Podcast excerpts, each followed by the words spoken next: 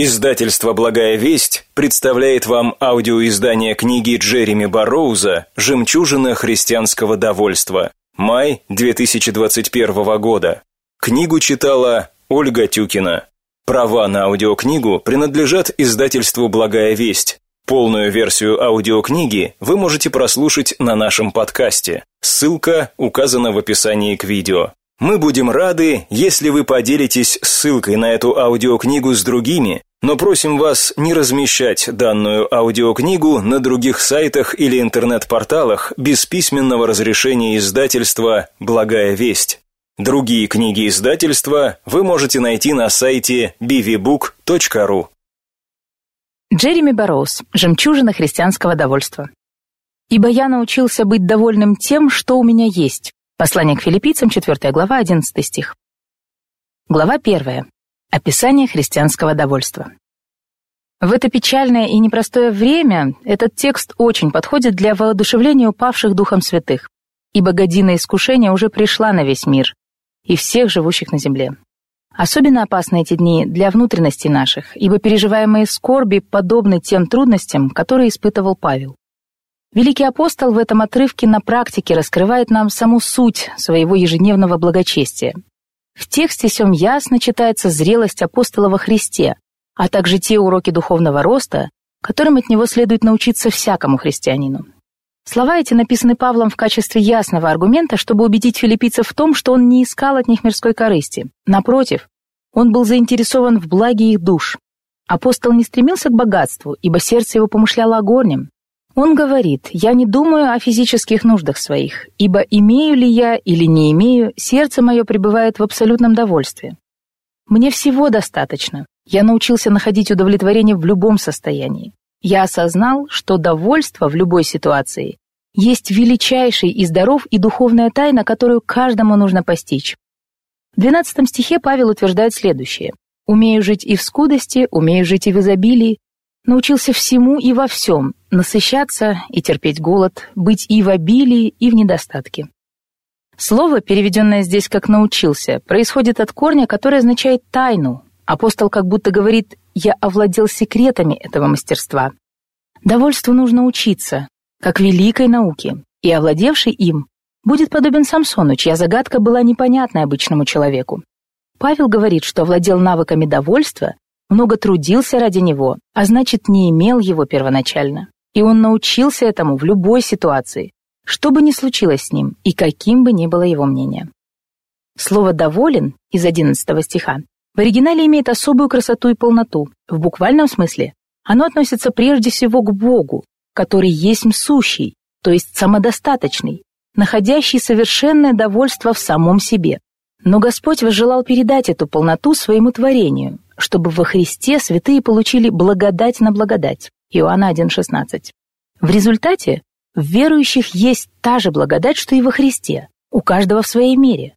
И в этом смысле, как говорит Павел, верующий имеет довольство внутри себя. Однако довольство это не основывается на нас самих, ибо, как пишет апостол уже в другом послании, не потому, что мы сами способны были помыслить, что от себя, как бы от себя, но способность наша от Бога. 2 Коринфянам 3,5. Следовательно, Павел имеет в виду, что он находит удовлетворение в сердце своем по благодати Христовой в нем. И хотя он мог не иметь внешнего комфорта или удобств в мире сём, но его достаточность имеет источник во Христе, и это дает ему довольство в любой ситуации. Сие понимание хорошо согласуется со сказанным в книге «Притч». «Человек с развращенным сердцем насытится от путей своих, и добрый от своих». Притчи 14:14. И еще одним посланием, где апостол говорит о себе и своих спутниках так: «Нас огорчают, а мы всегда радуемся. Мы нищие, но многих обогащаем. Мы ничего не имеем, но всем обладаем». 2 Коринфянам 6:10. Поскольку Павел является причастником завета и обетований, в которых содержится все благо для людей, а также ему принадлежит наследие во Христе и все изобилие благословений, неудивительно, что он довольствуется любым положением на этой земле. Таково истинное толкование сего текста. Не буду вдаваться в мельчайшие детали и разбирать каждое слово, поскольку хочу выразить лишь одну мысль о необходимости утешения и довольства сердец Божьих людей в эти трудные времена потрясений. Если кратко, то богословское значение текста заключается в следующем. Долг, слава и совершенство настоящего христианина – это упражнение в познании тайны довольства при любых обстоятельствах. Сия евангельская истина подробно рассматривается в Библии, так что возьмем пару параллельных мест, чтобы подтвердить ту же мысль. В первом послании Тимофею в 6 главе, в 6 и 8 стихах описан призыв к довольству и слава его. Великое приобретение – быть благочестивым и довольным. А также, имея пропитание и одежду, будем довольны тем. Слава и совершенство довольства заключается в том, что оно идет вместе с благочестием, как благословенный дар от Бога. Подобное увещевание находим и в послании к евреям. «Имейте нрав несребролюбивый, довольствуясь тем, что есть. Ибо сам Бог сказал, не оставлю тебя и не покину тебя». Евреям 13:5. Именно руке Павла принадлежит больше всего слов о довольстве и удовлетворенности христианина. Чтобы объяснить и доказать вышеуказанный вывод, постараюсь описать следующее. Первое. Природу христианского довольства. Второе. Его мастерство и тайну. Третье. Что сделать, чтобы привести свои сердца к довольству. Четвертое. В чем заключается славное совершенство довольства. Предлагаю следующее определение. Христианское довольство – это сладчайшее внутреннее благодатное состояние духа, которое охотно и радостно соглашается с Божьим отеческим замыслом при любых обстоятельствах. Более подробно это описание будет раскрыто дальше, поскольку оно подобно драгоценной мази, исцеляющей беспокойные сердца в трудные времена. Первое. Довольство – это сладчайшее состояние, когда дух работает во внутреннем человеке. Речь идет не только о нашем стремлении не искать внешнего воздействия или избегать недовольства и ропота на Бога и окружающих. Нет, довольство — это внутреннее послушание сердца. «Тебя жаждет душа моя, как туком и елеем насыщается душа моя, и радостным гласом восхваляют тебя уста мои». Псалмы, глава 62, стихи 2 и 6. Не только язык восхваляет Господа, но и душа должна жаждать Его. Не только язык должен покоиться в Божьем страхе, но и душа уповать на Него. Многие могут сидеть в тишине и не позволять себе внешнего ропота, но внутренность их снедаема недовольством. Таковы их беспорядочные и развратные сердца. И несмотря на внешнее молчание, Бог слышит жалкую и раздражительную речь душ их. Обувь снаружи может казаться опрятной и гладкой, но пронзать плоть изнутри. Человек может казаться тихим и спокойным, но внутри него могут бушевать смущение, горечь и негодование. Некоторые настолько слабы, что не могут успокоить ропот сердец своих, и поведение показывает неустройство душ их. Внутренность их подобна бушующему морю, которое выбрасывает на берег лишь грязь и тину. Присутствие таких людей приносит скорби окружающим. Однако иные могут сдерживать себя внешне, подобно Иуде, предавшему Христа поцелуем, хотя сердце их кипит, и язвы съедают их изнутри. Так и Давид говорил, что речи некоторых слаще меда и драгоценнее масла, а в сердцах идет самая настоящая война. В другом месте он же пишет: «Когда я молчал, обветшали кости мои от вседневного стенания моего». Псалмы 31:3. Так и эти люди подобны сиренам. Речи их сладкие, а внутри их бушует шторм. Во время молчания они испытывают муки недовольства внутри. Снаружи они мирны, но внутри идет война, происходящая в их неразумных и неспокойных сердцах. Так что если бы достижение внутреннего довольства заключалось только в смирении своего внешнего поведения, то задача не была бы такой сложной. Обучение довольству достигалось бы без больших затрат и усилий, подобно апостольскому труду над своим сердцем, и вообще не требовало бы веры в Бога. Было бы достаточно здравого смысла и человеческого разума, которым мы часто обуздываем природу вокруг нас. Второе. Довольство – это покой сердца. В нем должно быть все спокойно и умиротворенно. Для лучшего понимания скажу, что этот тихий настрой сердца не обозначает. Прежде всего, довольство и душевный покой не означает полного отсутствия чувств в скорбях. Господь дает детям своим осознавать, что они переносят. Христос не говорит, что мы должны воспринимать крест как нечто легкое. Наоборот, нести его тяжесть – наша ежедневная задача. Подобно физическому здоровью, если принять лекарство и сразу же выплюнуть его, никакого проку от этого не будет. Так же и души людей в скорбях. Если человек не принимает или совсем не чувствителен к ним, то это печальный симптом неизлечимого состояния души. Так что внутренний покой не означает, что в страданиях верующие не будут испытывать никаких чувств. Ибо воистину не будет настоящего довольства, если во время наказания Божьего вы прежде не почувствуете тесноту в скорбях. Второе. Довольство не должно противопоставляться должной мере жалоб и стенаний перед Богом и нашими друзьями. Хотя христианину нужно стремиться под крепкую руку Бога, он все же может обращаться к нему с просьбами и заботами, не нарушая покоя христианского довольства. Как говорил кто-то из древних, нужно возлагать заботы на Господа тихим и послушным образом, а не из духа бушующих страстей и ропота. Также и верующий может говорить о трудностях с друзьями, свидетельствуя, как Бог ведет и как тяжела скорбь его, чтобы они дали ему дельный совет в час испытания. Третье. Довольство не исключает уместный поиск помощи при различных обстоятельствах, а также разумных путей избавления от страданий. О нет, христианин может полагаться на Божий промысел в избавлении и одновременно использовать Божьи пути для прохождения искушений. Вполне возможно, что каждый раз таким образом Господь хочет избавить вас от страданий, изменив состояние ваше.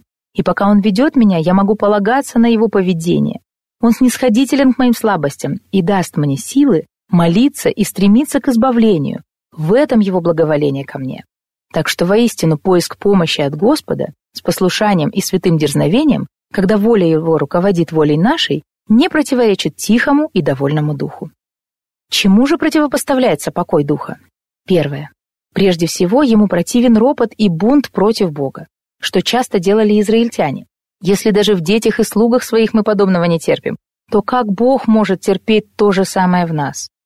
Второе. Духу смирения и довольства также противны раздражение и нетерпение. Помнится, один неверующий автор сказал: «Мудрый может печалиться, но он не будет раздражен из-за печалей». Есть большая разница между угодной Богу скорбью и неуемным раздражением. Третье. Довольство не может ужиться с мятежным духом, когда мысли смущены или идут в неверном направлении. Чувства такого человека подобны толпе в книге Деяний, которая не знала, ради чего собралась. Бог желает, чтобы вы смирились под Его жезл и ничего не делали из бунта или поспешности. Четвертое. Также удовлетворение противопоставляется неустойчивому духу, когда сердца наши отвлекаются от правильных отношений, которые мы должны иметь с Богом, окружающими и самим собой. Поклонение Богу должно стать для нас превыше всего остального.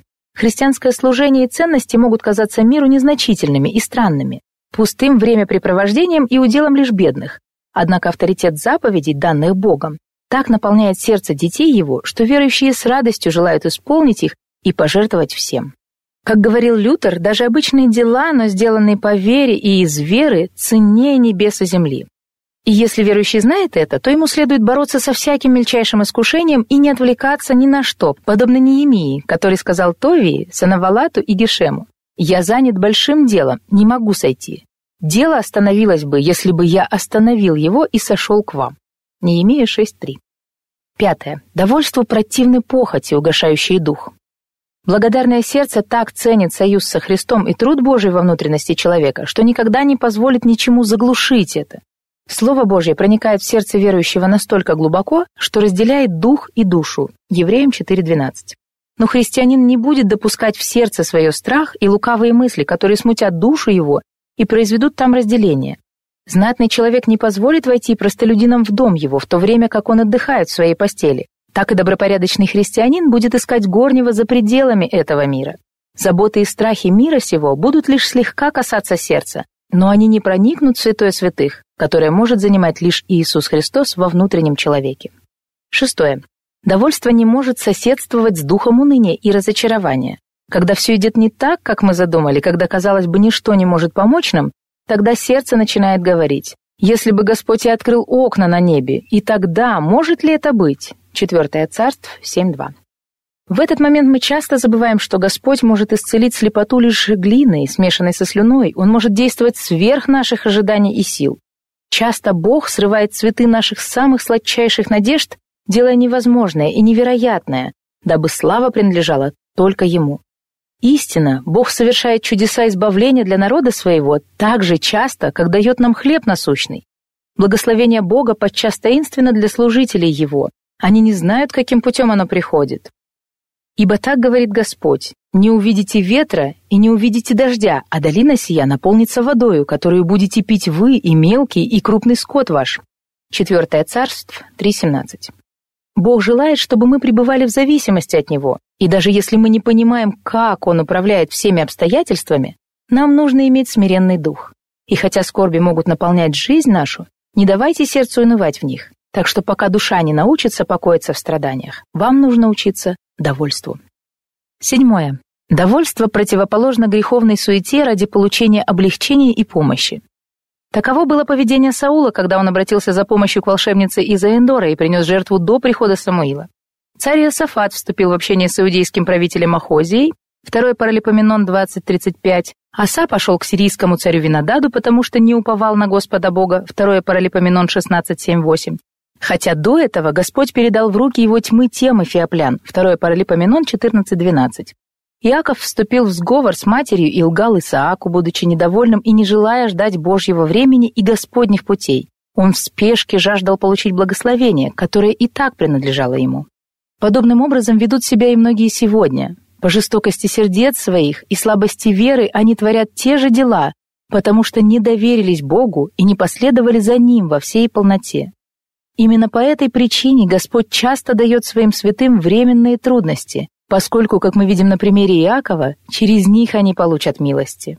Возможно, плотское сердце ваше думает, что неважно как, лишь бы избавиться от скорбей. Не говорит ли дух ваш подчас, что скорби и страдания слишком сильны для вас? Но если вам бы только избавиться от страданий, и неважно каким путем, сердце ваше далеко от довольства. Греховная суета противна смиренному сердцу, на которое презрит Бог. 8. Наконец, тишина духа не сможет ужиться с бунтом против Бога, что особо ненавистно в глазах его.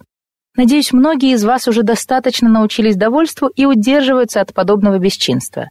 Но истина состоит в том, что не только нечестивцы, но иногда и святые Божьи обнаруживают в себе начатки подобного отношения, особенно если скорби продолжаются долгое время, весьма тяжелы и ранят в самое сердце. В душах своих они обнаруживают ропот на Бога, и чувства их восстают против Него. Особенно это касается тех, кто помимо греховности сердец склонны к унынию. Дьявол атакует их и на этом поле битвы. Так что даже несмотря на благодать Божью, в сердцах христиан они могут и в чем-то роптать на Господа. Итак, все вышеперечисленное противное довольству. Когда приходят скорби, то какими бы они ни были, вам не нужно роптать. Можно взывать к Богу об избавлении любыми негреховными путями, но не восставать против Него, не гневаться, не допускать беспокойного духа, бесчинства или страха, разочарования или суеты, не бунтуя против Бога никоим образом. И тогда довольство ваше будет угодно Богу, когда душа будет не только переносить скорби, но и довольствоваться в них. 3. Довольство – это внутреннее, тихое и благодатное состояние духа. Также, когда я говорю об удовлетворении, я имею в виду три вещи. Во-первых, сия благодать распространяется на всю душу. Довольство проистекает из здравого суждения сердца, когда оно говорит «такова рука Божья, и скорби мои необходимы для меня». И хотя я не понимаю их причины, но по рассуждению принимаю их. Таковы мысли благочестивого и довольного человека. Его разум пребывает в порядке, и это отражается на всей его душе. В некоторых случаях довольство лишь частично, поскольку многие верующие так до конца и не научились управлять своими чувствами, мыслями и волей. Не сомневаюсь, что таково состояние многих моих читателей, если они честно посмотрят на собственные сердца. Когда скорби одолевают вас, можете ли вы при здравом рассуждении благословить Бога за них? И хотя чувства могут подвести вас, но все же в разуме своем вы можете быть удовлетворенными в своем текущем состоянии. Душа ваша говорит: «Не могу пока смирить себя, дух мой унывает, хотя в мыслях я удовлетворен». Подобное состояние, похоже, было и у Давида, когда он восклицал в 42-м псалме: «Что унываешь ты, душа моя, и что смущаешься?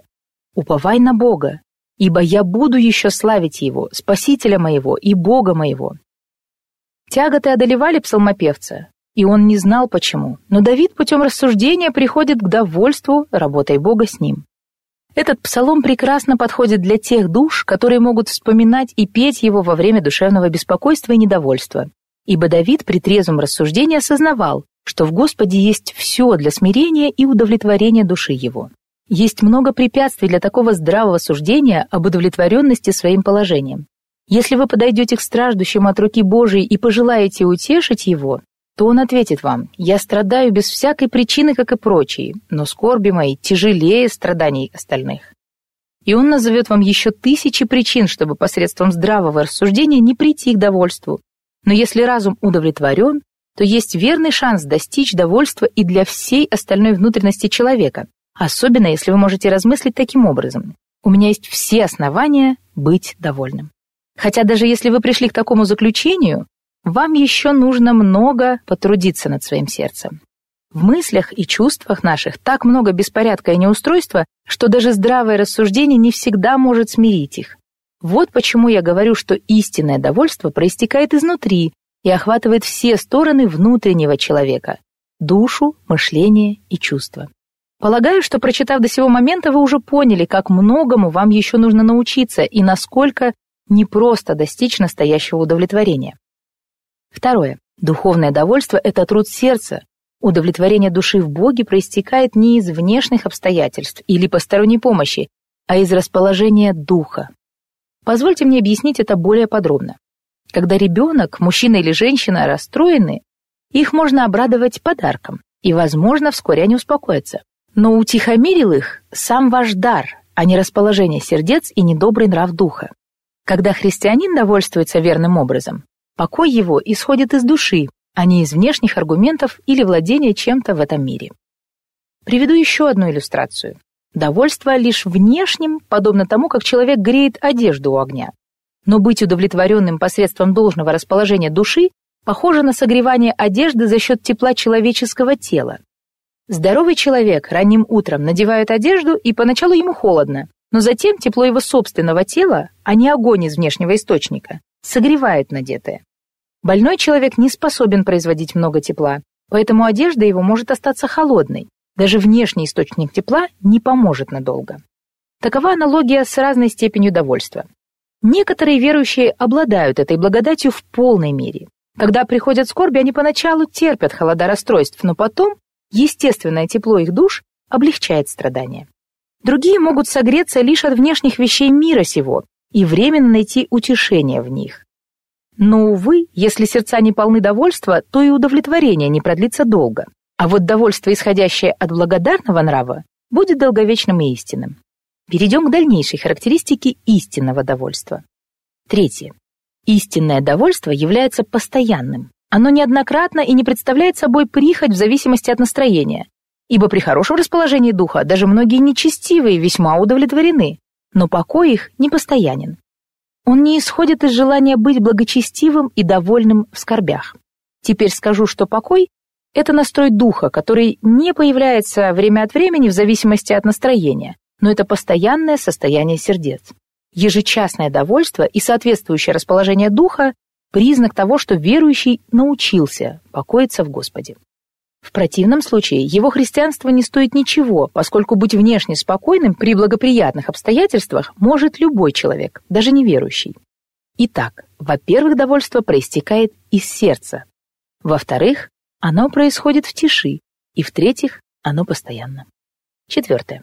Довольство – это благодатное состояние сердца.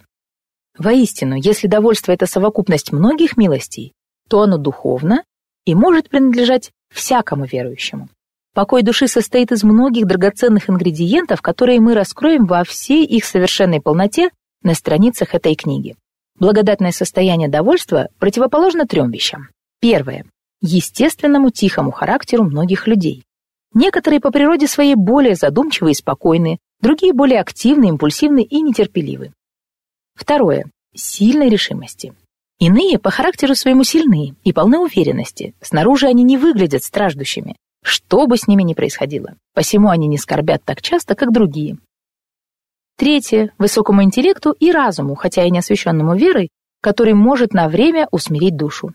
Однако благодатное состояние довольства не исходит просто из естественного разума, телесного покоя или врожденных качеств. Не достигается оно и просто посредством знаний или хорошего расположения духа. Вы спросите, как же отличить благодать довольства от всего вышеперечисленного? Об этом мы будем говорить подробно, когда подойдем к теме таинственности покоя и к тем урокам, которые нам необходимо выучить. А пока поверьте мне на слово, что в особо тяжкие моменты природные качества и сильный интеллект не смогут быть вам хорошими помощниками, если в сердцах ваших нет истинного духовного довольства. Но там, где довольствие сердца проистекает из благодати, дух быстр и жив в служении Богу. Истинно, чем более довольно сердце, тем больше готово оно для служения Богу. и как оно активно вовлечено в дело Божье, так и чтит Бога, познавая Его в скорбях. Разница очень ясна. Есть люди, которые тихи и много не беспокоятся, но они пассивны в прославлении Бога в скорбях. С другой стороны, есть и те, кто в скорбях и недугах своих славит Господа. Ибо если человек свободен от недовольства и беспокойства, то недостаточно просто не роптать, но следует светить имя Божье в скорбях. В сём и будет отличие от простой твердой решимости. Поскольку даже принять твердое решение не смущаться и не унывать, этого также недостаточно, нужно еще и светить имя Божье в скорбях. Таково ли решение ваше? То есть главный вопрос состоит в том, исходит ли покой духа, тишина сердца и довольство ваше из желания прославлять Господа в трудные часы. Сила разума не может заменить истинного покоя. О язычнике Сократе сказано, что выражение лица его и настроение практически не менялось, что бы с ним ни происходило. То есть он имел власть над духом своим просто из-за силы разума, самовнушения и внешней нравственности. Но благодатное довольство исходит из причин, которые идут дальше разума или логики. Эту тему мы раскроем позже, когда будем говорить о тайне духовного довольства. Дам вам лишь один признак разницы между духовным довольством и временным естественным удовлетворением. Те, кто довольствуется естественным путем, также спокойны, когда совершают грех, когда имя Божье пребывает в бесчестии. Но милостивое сердце, которое довольствуется скорбями в Духе Святом, сильно смутится, когда имя Господне порочит. Довольство — это подчинение и удовлетворение Божьими путями. Все это совершается в свободе духа, и здесь я бы хотела отметить следующее. Первое. Когда сердце свободно, оно готово к действию. Многие приходят к довольству в скорбях через великие усилия и трудности, но неохотно и свободно в Духе Святом. Ибо если человек в чем-то свободен, он без колебаний будет совершать дело свое. Так что если вы познали мастерство довольства, то сердце ваше будет смиренным. Не в результате огромных усилий над собой, но свободно и легко будет удовлетворено тем, что вы видите руку Божью в скорбях. Второе. Когда есть истинное довольство, нет никакого принуждения. Многие скажут: «Таков перст Божий, и я ничего не могу с этим поделать». Но это слишком невысокое представление для христиан. О нет, наши слова должны быть такими: «Я готов довольствоваться и охотно подчиниться воле Божьей. Для меня это естественное состояние. Так мы должны беседовать с друзьями и душами нашими». При этом свободное довольство все же разумно, оно не приходит по незнанию лучшего состояния или причины недуга, но имеет источник в суждении, освященном Духом. Вот почему только рационально мыслящее существо может действовать свободно, и только разумная свобода есть истинная свобода.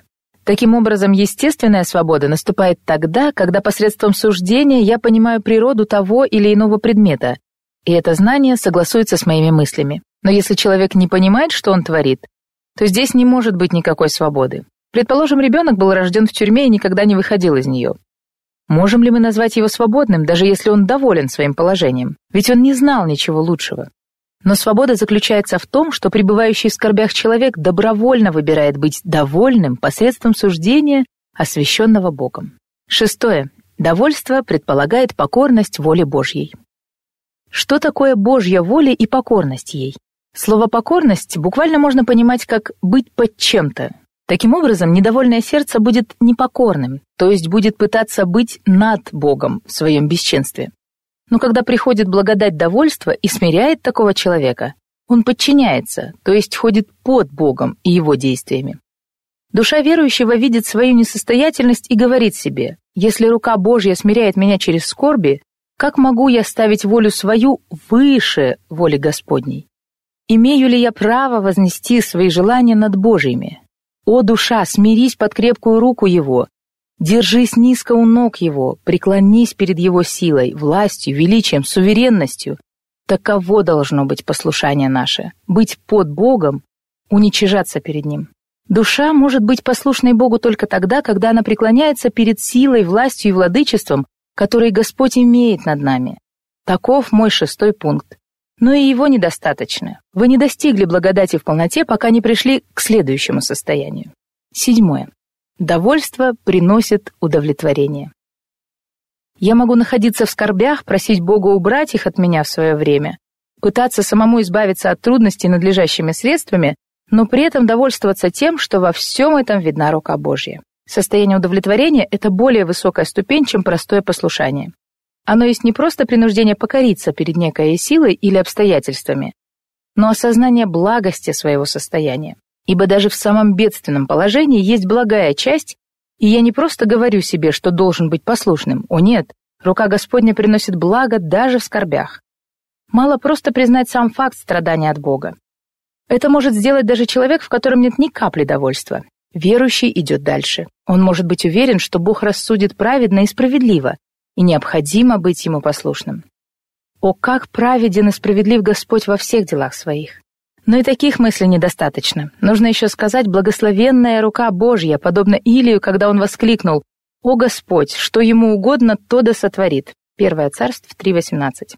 Хотя для него и дома его были не самые простые времена. Возможно, подобно Давиду, вы можете сказать о своих прежних страданиях, что они были во благо. Но можете ли вы утверждать такое о текущих скорбях? Скажете ли вы, что недуги ваши — это благо для вас во время них, а не только по прошествии времени, видя плоды? Можете ли воскликнуть: «Каким бы ни было испытание, но благость Божья ведет меня»? Такова вершина величайшего искусства — сказать в самой глубине страданий своих: «Тяготы мои велики, но по милости Божьей я жив, и рука Божья на мне, что бы ни произошло». Мог бы привести множество библейских текстов, свидетельствующих о том же, но процитирую лишь 2 или 3 стиха, доказывающих, что в скорбях нужно не только вести себя спокойно, но и быть удовлетворенным в радости. В доме праведника обилие сокровищ, а в прибытке нечестивого – расстройство. Притчи 15:6. В этом стихе сказано, что у благодарного сердца всегда есть причина говорить о своем благополучии, какими бы тяжелыми ни были обстоятельства. Если в доме праведника много богатств, то разве речь обязательно идет о материальном достатке? Дом верующего может быть бедным, возможно, там даже нет хорошего стула, крепкой кровати или посуды. Тем не менее, Святой Дух в Писании говорит: «В доме праведных много сокровищ».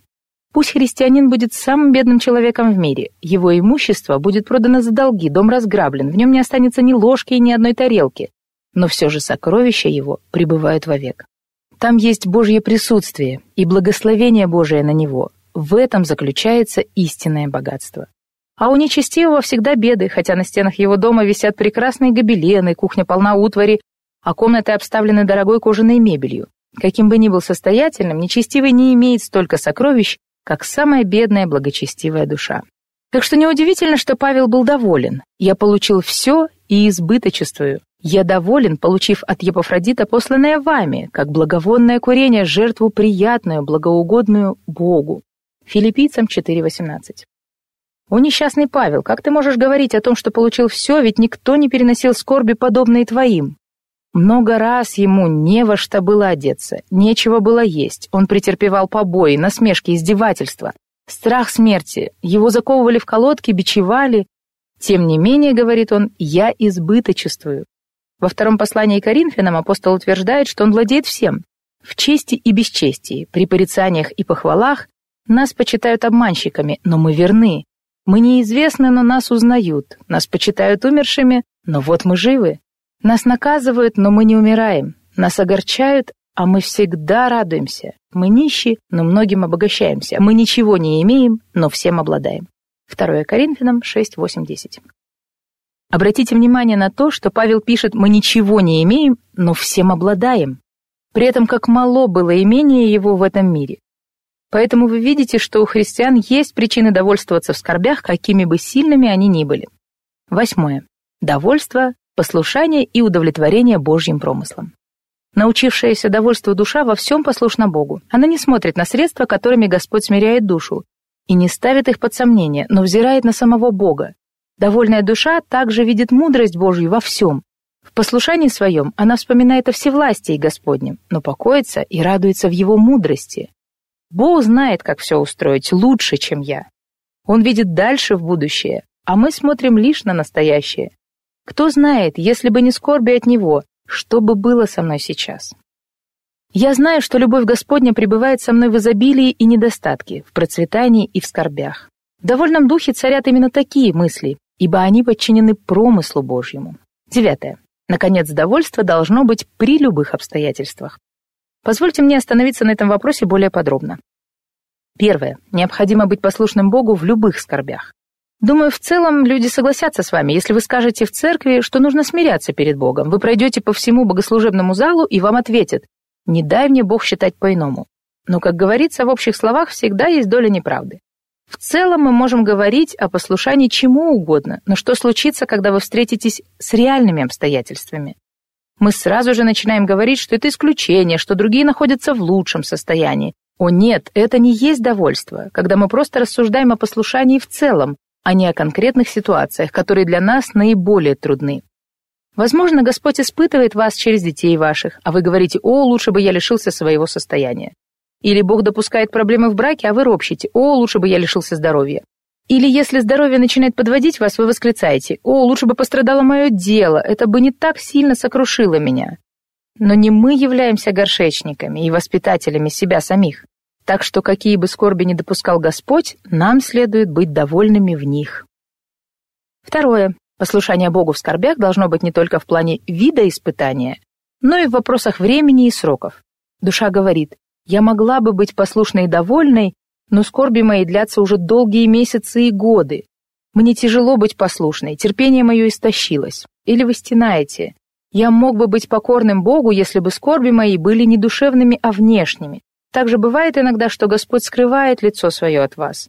«О, если бы скорби мои были кратковременными, но сейчас мне приходится искать лица Господа долгое время, а Он не является мне». Но как мы можем управлять временами и сроками избавления нашего? Приведу вам текст из Писания, который говорит о послушании в плане времени и видов скорбей. «Такое было видение подобия славы Господней. Увидев это, я пал на лицо свое и слышал глас глаголющего, и он сказал мне: «Сын человеческий, встань на ноги твои, и я буду говорить с тобою». И когда он говорил мне, вошел в меня дух и поставил меня на ноги мои, и я слышал говорящего мне». Иезекииль 2:1-2. Иезекииль пал ниц, но не поднимался, доколе дух не восстановил его и не поставил на ноги. Так и мы должны быть в послушании, доколе Господь не избавит нас и Дух Святой не поднимет. Вы знаете, как Ной вошел в ковчег, понимая, что его ждут многочисленные тяготы со всеми животными, но даже среди бушующих волн в течение 12 месяцев он оставался верен Господу, хотя вода прибывала. Затем он вышел на сухую землю. Так и мы должны благодарить Бога в той ситуации, когда Он вводит нас в испытания и когда избавляет от них. В книге «Деяний» мы читаем, что Павел сказал желавшим освободить его: «Пусть придут и сами выведут нас». Деяния 16:37. И в святой благодарной душе должно быть такое же отношение. Если Бог дал мне эти скорби, то Он же избавит меня от них своими путями. А пока я буду пребывать в довольстве и покое. Господь хочет от нас, чтобы мы не желали выйти из испытания самостоятельно, пока Он сам не избавит нас. В книге Иисуса Навина есть удивительная история, которая может послужить хорошим объяснением этому принципу. В 4 главе мы читаем, как священники, носившие ковчег, стояли посреди реки Иордан, через которую сынам Израилевым надлежало войти в Ханаан. Переход через реку был опасным предприятием, но Бог сказал им сделать это, несмотря на страх перед бурлящим потоком. И священники стояли в воде, пока не прошли все люди из народа, как и было заповедано Господом Моисею, а затем и Иисусу. Они стояли посреди этих испытаний и людей, проходящих мимо к спокойным берегам, и пребывали там до тех пор, пока не перешли все, и пока Бог не сказал им идти. Возможно, именно поэтому часто бывает так, что Господь хочет от своих служителей, чтобы они жили в скорбях больше, чем паства их.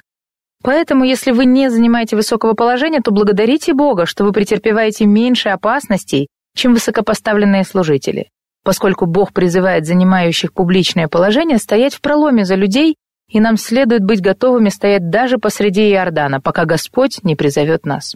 Третье. Мы должны найти покой не только во времени скорбей, но и в их разнообразии. Часто страдания преследуют нас одни за другими. Кто-то был ограблен, а затем умирает от болезни, кто-то вылечился от одного недуга, а затем погибает от другого. Ибо редко бывает так, что скорбь приходит в одиночку, и беда приходит одна. Бог может лишить человека имения, затем поразить болезнью, потом допустить смерть жены, детей или родственников. Из опыта вы можете убедиться, что страдания редко случаются поодиночке. И нет для христианина большего испытания, чем следующие друг за другом скорби, когда радикально меняется жизненное положение, а существование наше нестабильно. Во всем этом необходимо смирение перед Божьей волей. А консуле Римской Республики Маркий Порций Катоний говорили, что он, даже будучи язычником, был невозмутим, подобно скале, хотя положение в империи менялось настолько радикально, что сам он претерпевал различные трудности. О, если бы подобное можно было сказать о многих христианах, которые в изменяющихся условиях сами оставались бы неизменными. Увидев таких верующих, я бы сказал, я видел его или ее в благостном расположении духа и благодарным за все. И сегодня он, или она, все в том же состоянии. Таково должно быть наше смирение перед Божьим промыслом. Итак, довольство – это внутреннее благодарное состояние духа, которое охотно, послушно и радостно в Божьем промысле при любых обстоятельствах. Это определение было раскрыто в 8 аспектах. А. Довольство совершается внутри человека. Б. Это покой души. В. Это состояние духа. Г. Это смирение сердца. Д. Это благодарное отношение. Е. Это добровольное решение. Ж. Это послушание Богу. З. Это радость и удовлетворение Божьими путями. И. Оно связано с Божьей волей. К. Оно происходит в любых обстоятельствах, какими бы тяжкими они ни казались. Желающие учиться довольству, вам стоит овладеть всем вышеперечисленным. Надеюсь, что даже это краткое введение уже заставило вас положить руку на сердце и сказать: «Господи, христианское довольство гораздо выше и глубже, чем я ранее себе представлял. И я еще выучил не все уроки, а лишь только начатки. Я первоклассник в школе Христовой». О своем знании и понимании стоит отзываться весьма смиренно. И далее мы поговорим обо всем этом более подробно. Цель этой главы была показать, что довольство – это величайшая тайна и величайшее искусство, которым можно овладеть через определенные практические шаги.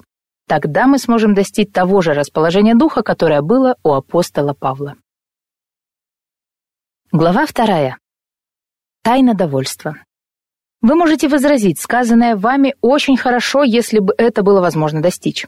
Однако вы вполне можете научиться искусству довольства, и это не такая трудная задача, как может показаться. Есть много того, что можно сделать, если таково ваше призвание. При этом любой посторонний может подумать, что это невозможно, поскольку не имеет соответствующих знаний и навыков. Так что настало время открыть для вас тайну довольства. Мы уже пришли к выводу о том, что христианин может иметь полное удовлетворение в этой жизни. При этом осознали, что на пути этом есть немало тайн. К примеру, нужно быть довольным и не быть равнодушным к скорбям. Быть довольным, но искать законными путями избавления от скорбей. Всему этому можно научиться. Но немало здесь и тайн. Как совместить радость и скорбь, довольство и разумное восприятие скорбей. Благодать Божья учит нас умеренности и балансу. Как совместить довольство в страданиях и осознание скорбей, при этом оставаясь в состоянии покоя духа. Чтобы открыть тайну довольства, поговорим о нескольких вещах. Первым делом нужно показать, что в довольстве есть великая тайна. Об обладающем довольством христианине можно сказать, что он одновременно спокоен, но в то же самое время и постоянно неудовлетворен. Вы никогда не познаете тайну довольства, если о вас нельзя засвидетельствовать таким образом. Вы спросите, как же это возможно? Отвечу, научившийся искусству довольства удовлетворен любым, даже самым низким положением в этом мире. Но весь этот мир не может удовлетворить его. Он рад даже кружке воды и корке хлеба, скромному жилищу и тяжелому труду, но если бы Бог дал ему все царства, верующий не был бы удовлетворен этим. Вот тайна сия. Богатство десятков миров не делают христианина счастливым, но хлеб и вода будут достаточными для него. Соединить эти две противоположности и есть величайшее искусство и загадка.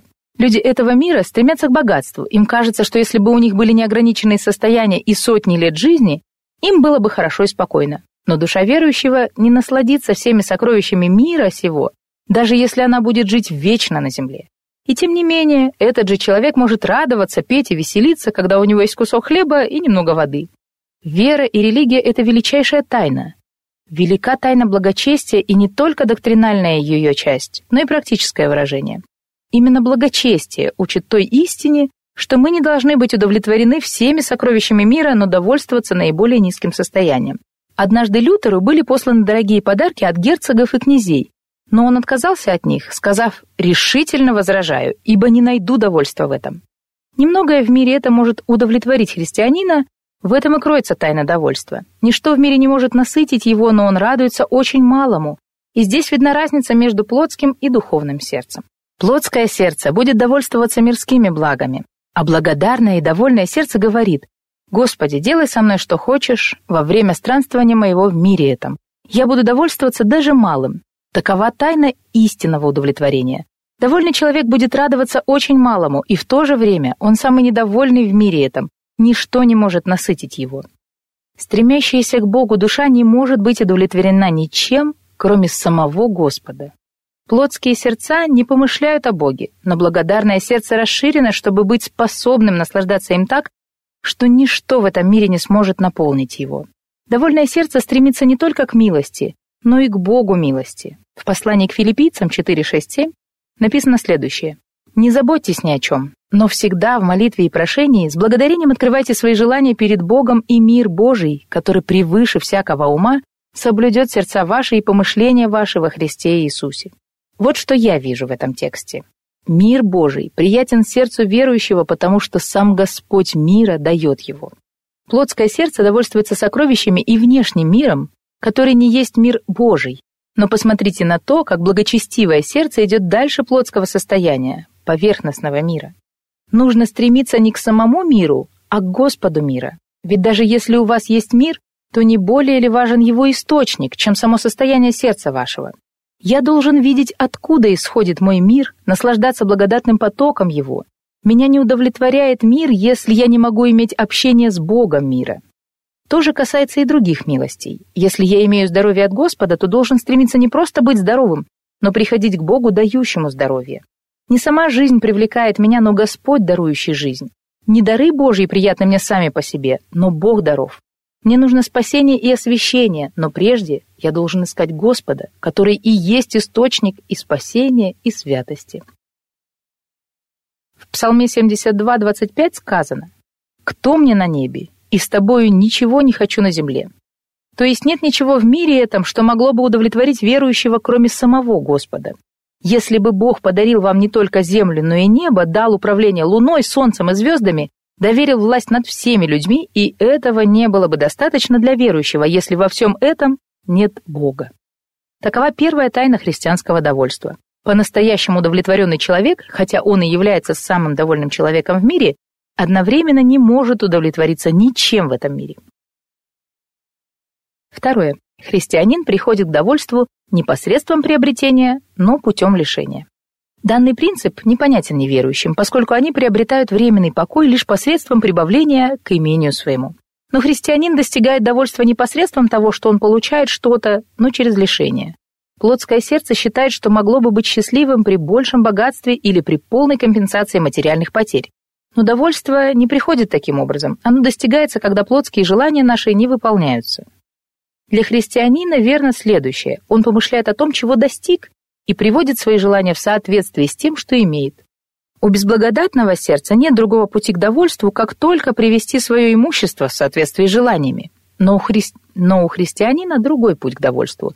То есть ему надлежит привести свои желания в соответствии с обстоятельствами и Божьей волей. Так Господь трудится в сердцах сынов человеческих.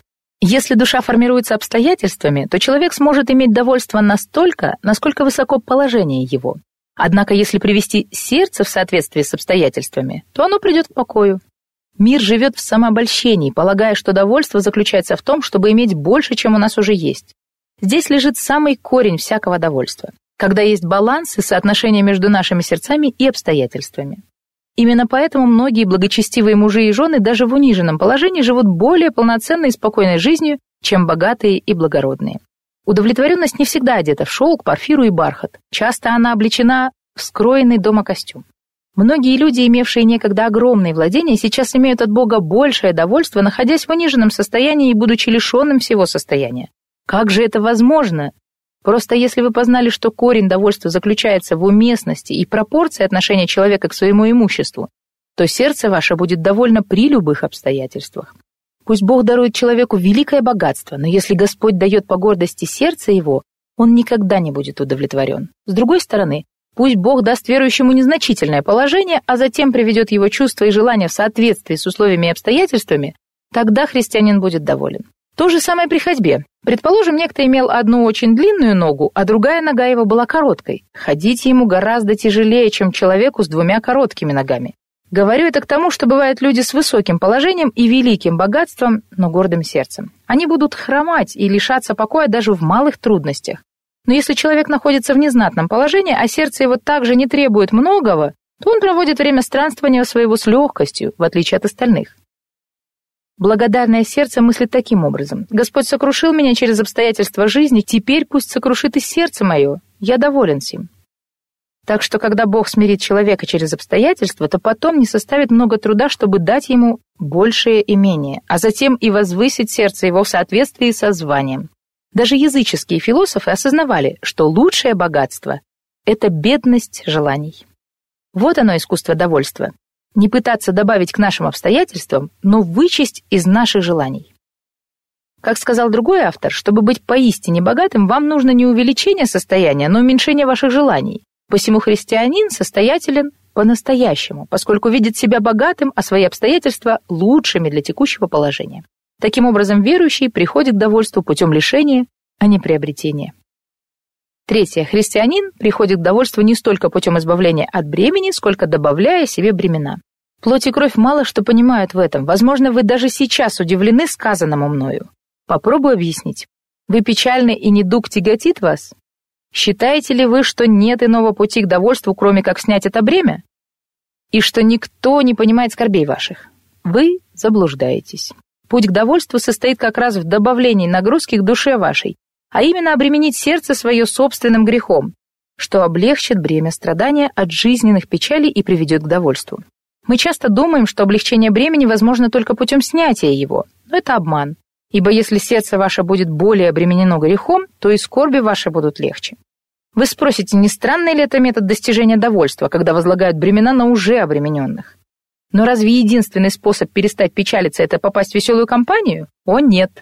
Увы, ваше бремя вновь настигнет вас. Если же вы хотите облегчить бремя ваших страданий, то исследуйте свое сердце на предмет греха, а затем обличите себя. Если скорби ваши происходят из-за злоупотребления имуществом или тело болит из-за греховного образа жизни, вы беспечно обходились Божьими благами, доверенными вам. Если вы падете перед Господом и исповедуете ваш грех Ему, то найдете вашу скорбь более легкой, чем ранее.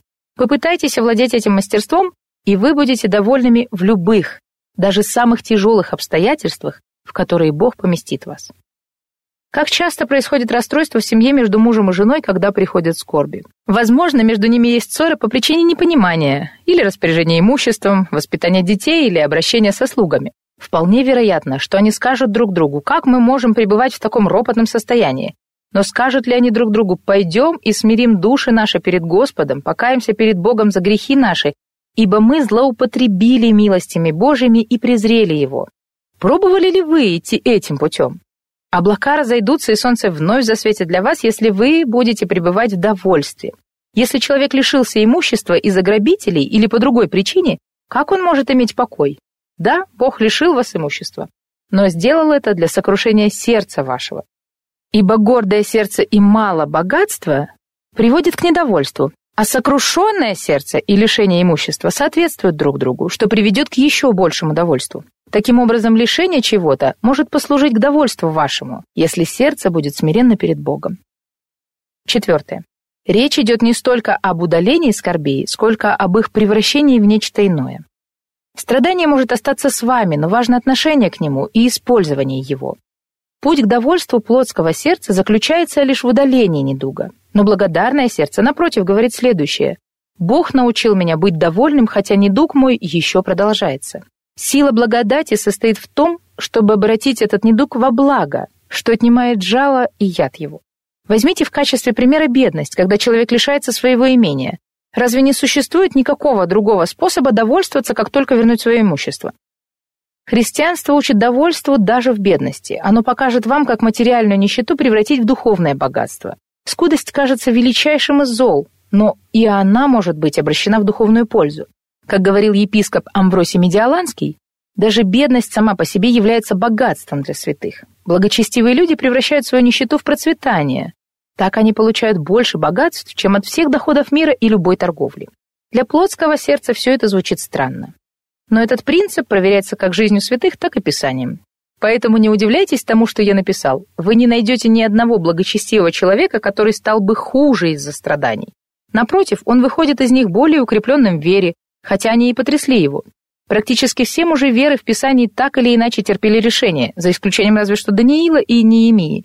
Не помню, чтобы они теряли свое материальное благополучие. Думаю, едва ли есть хоть один пример благочестивого человека, который стал бы хуже, когда лишился своего состояния. Так что нет ничего странного в той мысли, что святые найдут покой и довольство в своих скорбях.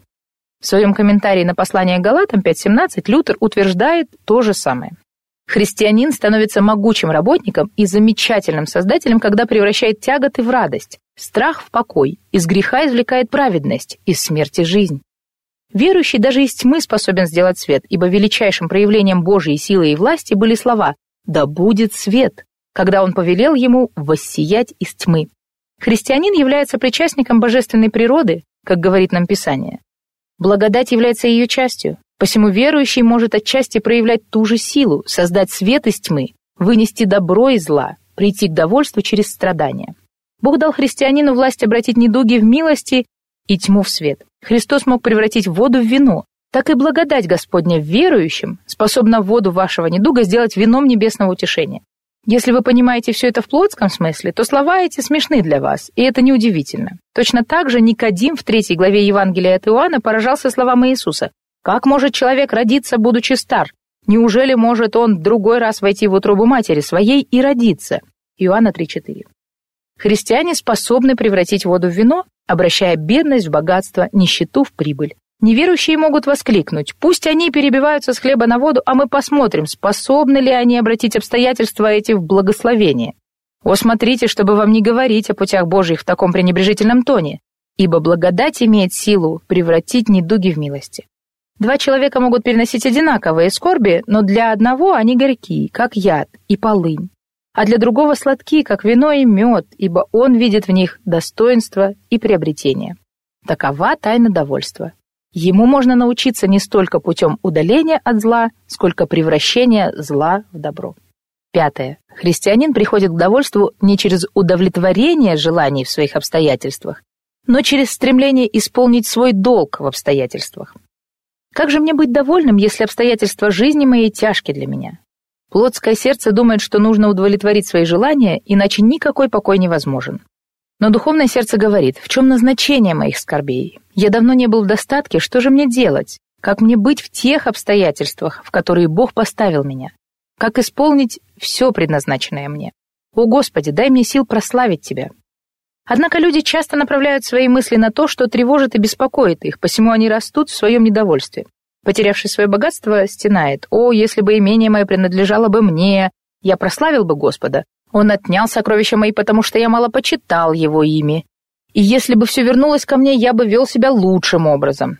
Ну и такие мысли могут быть искушением. Вам стоит думать следующим образом.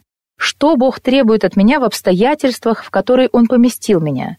То есть настраивать душу свою на труд в нынешнем положении. Ибо я не знаю ничего более эффективного для успокоения христианской души и прихода к довольству, чем решение трудиться в текущих обстоятельствах и воспринимать мысли о других условиях как искушение. Мечтающие о более благоприятных обстоятельствах и желающие таким образом получить удовлетворение подобны детям, которые поднимаются на холм, откуда видят высокую гору. И вот они мыслят в себе: «О, если бы мы вскарабкались на те высокие вершины, то смогли бы руками коснуться облаков», хотя они ни на шаг не приблизились к своей цели, а просто смотрят на нее. Так и со многими, кто сегодня мечтает о довольстве в лучших обстоятельствах жизни. Даже попадая в лучшие условия, они будут так же далеки от удовлетворения. «О нет, пусть лучше сердце мое скажет, хотя я и нахожусь в низком положении, но служу согласно замыслу Божьему в тех условиях, в которых нахожусь. Воля Господа привела меня в эти обстоятельства, и я желаю исполнять свое предназначение в них». Об одном из героев Ветхого Завета апостол Павел однажды сказал: «Давид в свое время, послужив изволению Божию, почил и приложился к отцам своим, и увидел тление». Деяние 13:36. О, если бы это стало жизнью всякого верующего, служить Божьему изволению в своем поколении, каким бы жестоким оно ни было. О, если бы каждый мыслил так: Бог поместил меня в эти условия, и я должен служить Богу в свое время, стремясь исполнить волю Его. Поэтому будь довольно, мое сердце, живи в покое и мире, ибо я буду служить согласно воле Божьей». Шестое. Благодарное сердце довольствуется слиянием своей воли и желаний с Божьей волей и желаниями, и таким образом оно приходит к довольству. Это тоже тайна для плотского сердца. Не удовлетворить собственные желания, а настроить их в согласие с Божьими. Верующий в каком-то смысле получает просимое, но после того, как желания его изменены и приведены в согласие с волей Господней. Это есть более высокое искусство, чем простое послушание Богу, потому что одно дело соглашаться с промыслом Господа, а совсем другое — сделать Его намерения своими, слиться с Ним духом, охотно желать творить Его волю. В этом случае душа будет довольна, ибо другие силятся получить что-то и не могут. Но благодарное сердце скажет: «Я не просто покорюсь воле Господа, но охотно буду делать, что Он желает, ибо таково и мое стремление». Душа верующего познала не только искусство послушания заповедям, но сделала волю Бога своей волей. Его промысел стал ее намерениями. Его действия стали ее деяниями. Таково Господне определение для всех христиан, чтобы они могли прийти к довольству. Итак, приняв господство воли Божией над своими замыслами, верующая душа признает, что у нее нет никакой другой воли, кроме Господней. Предположим, человек должен кому-то, но если этот кредитор доволен, то разве есть смысл беспокоиться должнику? Да, вы удовлетворены, поскольку удовлетворен и кредитор ваш. Примерно то же самое происходит и между Богом и христианином. Если воля Господа исполнится, то как я могу пребывать в беспокойстве, если полностью привел волю свою в соответствии с его промыслом? Таково совершенство благодарной души. Она не только послушна Богу, но и желает слиться с его волей. В этом она и находит полное довольство. Это кажется вам трудным? Скажу больше, благодарное сердце должно иметь довольство, потому что так учит благочестие, высшее благо, утешение, покой и счастье мое только в Господней воле, а не во мне самом. Поэтому благодарное сердце говорит: если у Бога есть слава, то она принадлежит и мне. Божья воля есть моя воля, Его благо – мои богатства, Его сила – моя сила. И если Он доволен, то как я могу быть неудовлетворен? Вот оно, искусство довольства христианина. Он приводит свою волю в соответствии с Господней и восклицает вместе с псалмопевцем: «Всевышний избрал нам наследие наше». Псалом 46:5. Седьмое. Тайна довольства состоит не в том, чтобы привнести что-то снаружи для утешения в скорбях, но в очищении внутреннего человека. Люди этого мира ради достижения покоя будут стремиться к каким-то внешним удовольствиям. Но благочестивый человек говорит: «Господи, дай мне осознать то, что я уже имею, и тогда приду к довольству». Предположим, некто болен лихорадкой, которая делает все выпиваемое им горьким. Этот человек просит жену положить немного сахара в напиток, но он все же остается для него неприятным. Почему? Потому что горечь его исходит из внутреннего состояния организма. Но вскоре приходит врач, который горьким лекарством исцеляет его внутреннюю горечь, и тогда напиток уже кажется ему сладким. Таким же образом размышляют и дети века сего. «О, если бы милость была добавлена к милости, то я бы жил в довольстве». Но даже если Бог даст недовольному человеку больше благодати, то она все равно будет казаться ему горькой. Путь к довольству как раз заключается в том, что путем горечи скорбей Бог очищает горечь сердец наших. «Откуда у вас вражды и распри? Не отсюда ли? От вожделений ваших, воюющих в членах ваших». Иакова 4:1. То есть вожделение исходит изнутри. Как сказал некто, не внешние бури вызывают землетрясения, но внутренние процессы в земле. Таким образом, для достижения довольства нужно избавиться от внутренних похотей, а не добавить внешние милости. Люди мира сегодня помышляют о таких путях, но без этого понимания невозможно прийти к довольству. Такие люди останутся незрелыми и неопытными. Именно поэтому я и желаю помочь вам в наставлении, ибо благодарное сердце получает довольство таинственным образом, непонятным для этого мира. Восьмое. Верующий питается от Господа. Адриан Юниус, известный голландский врач и ученый, для описания довольства человека использовал следующее сравнение.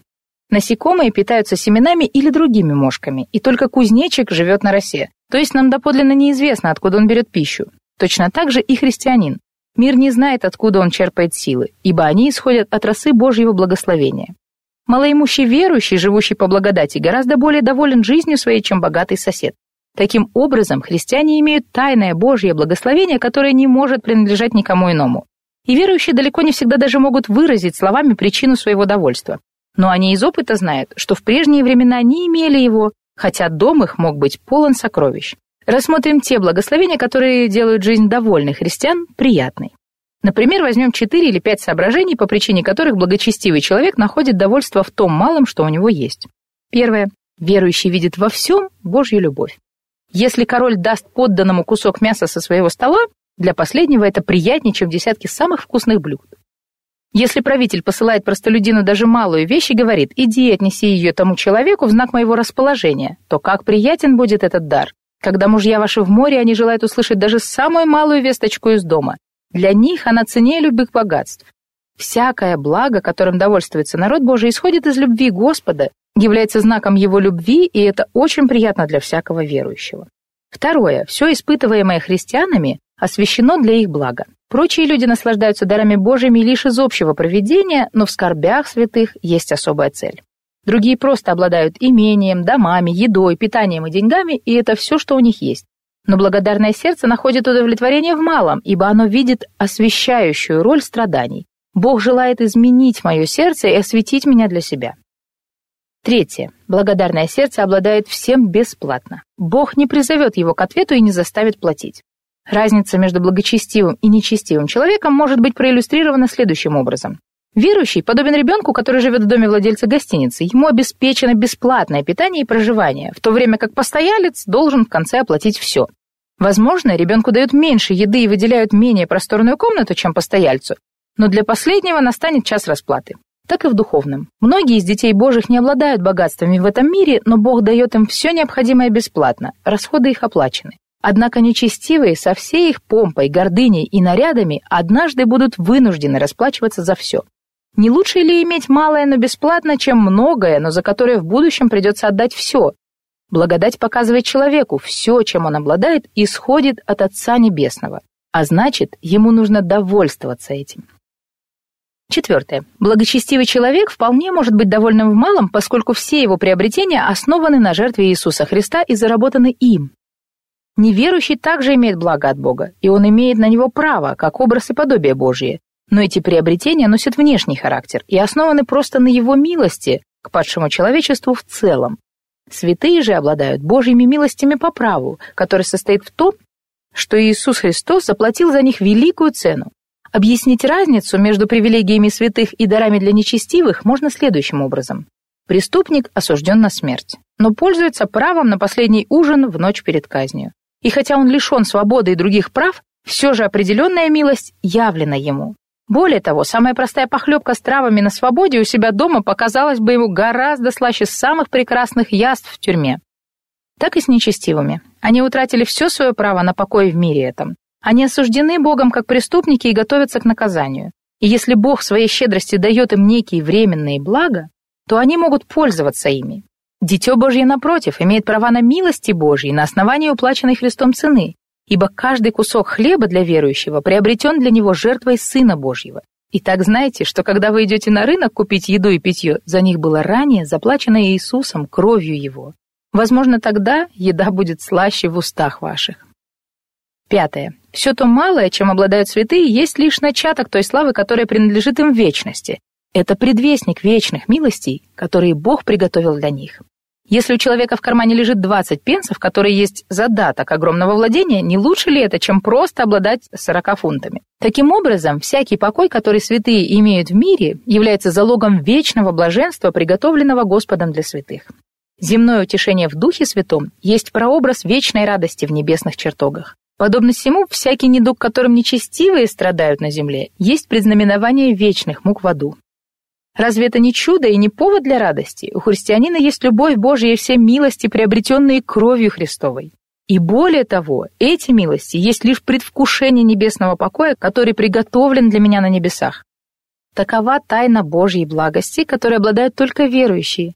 Во всем этом можно увидеть истинное значение следующих слов Писания.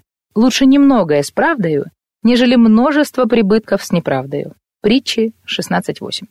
Праведный человек, обладающий малым, находится в лучшем положении, чем все нечестивые с их великими доходами. Девятое. Божье благословение для верующего приходит не только через благие обстоятельства. Верующий способен находить сладость даже во всех бедах, которые выпадают на его долю, ибо в них он видит любовь Божью, поскольку скорби исходят от Господа, равно как и перенесенные Христом страдания.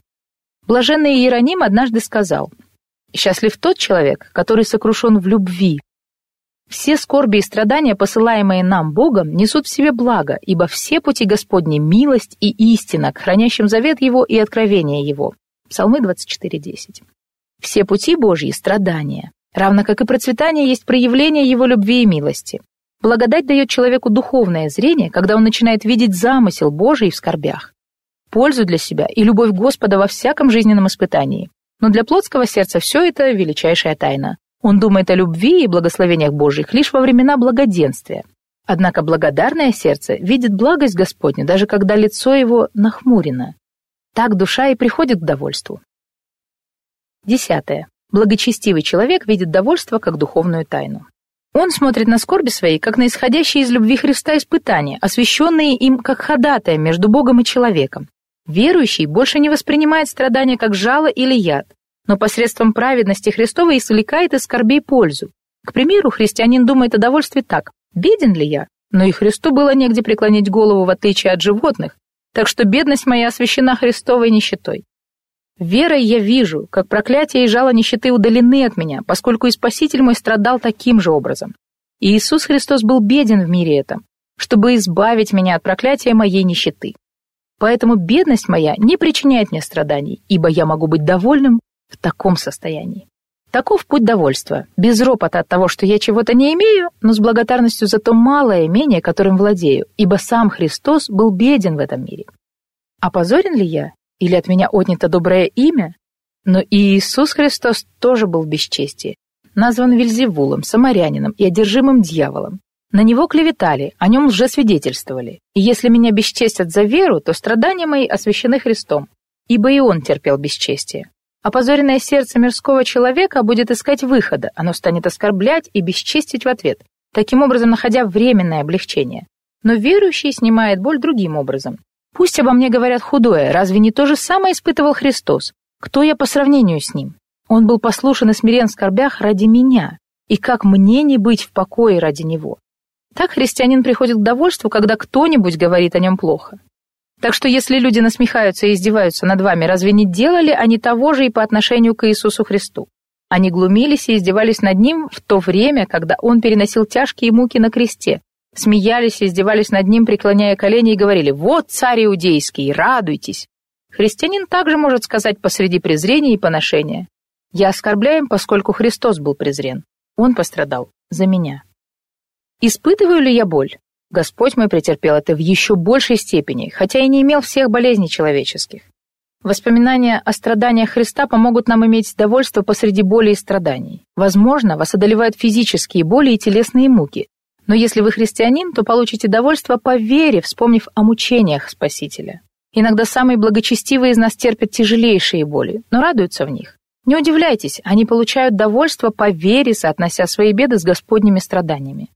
Боитесь ли смерти? Получите довольство, вспомнив о благочестивой жертве Христовой. Имеете ли нечто в душе вашей, что Бог желает удалить от вас, временно скрывая свое лицо? Утешьтесь страданиями Христовыми, которые Он претерпел за душу вашу.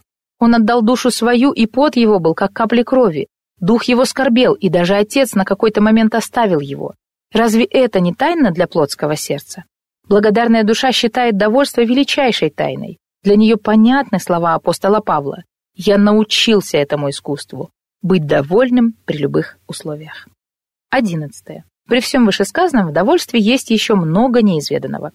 Прежде чем мы закончим, хочу еще раз отметить, что для зрелого верующего не так уж сложно прийти к довольству, в то время как для плотской души это крайне трудно, поскольку благодарное сердце получает покой и силу от самого Господа Иисуса.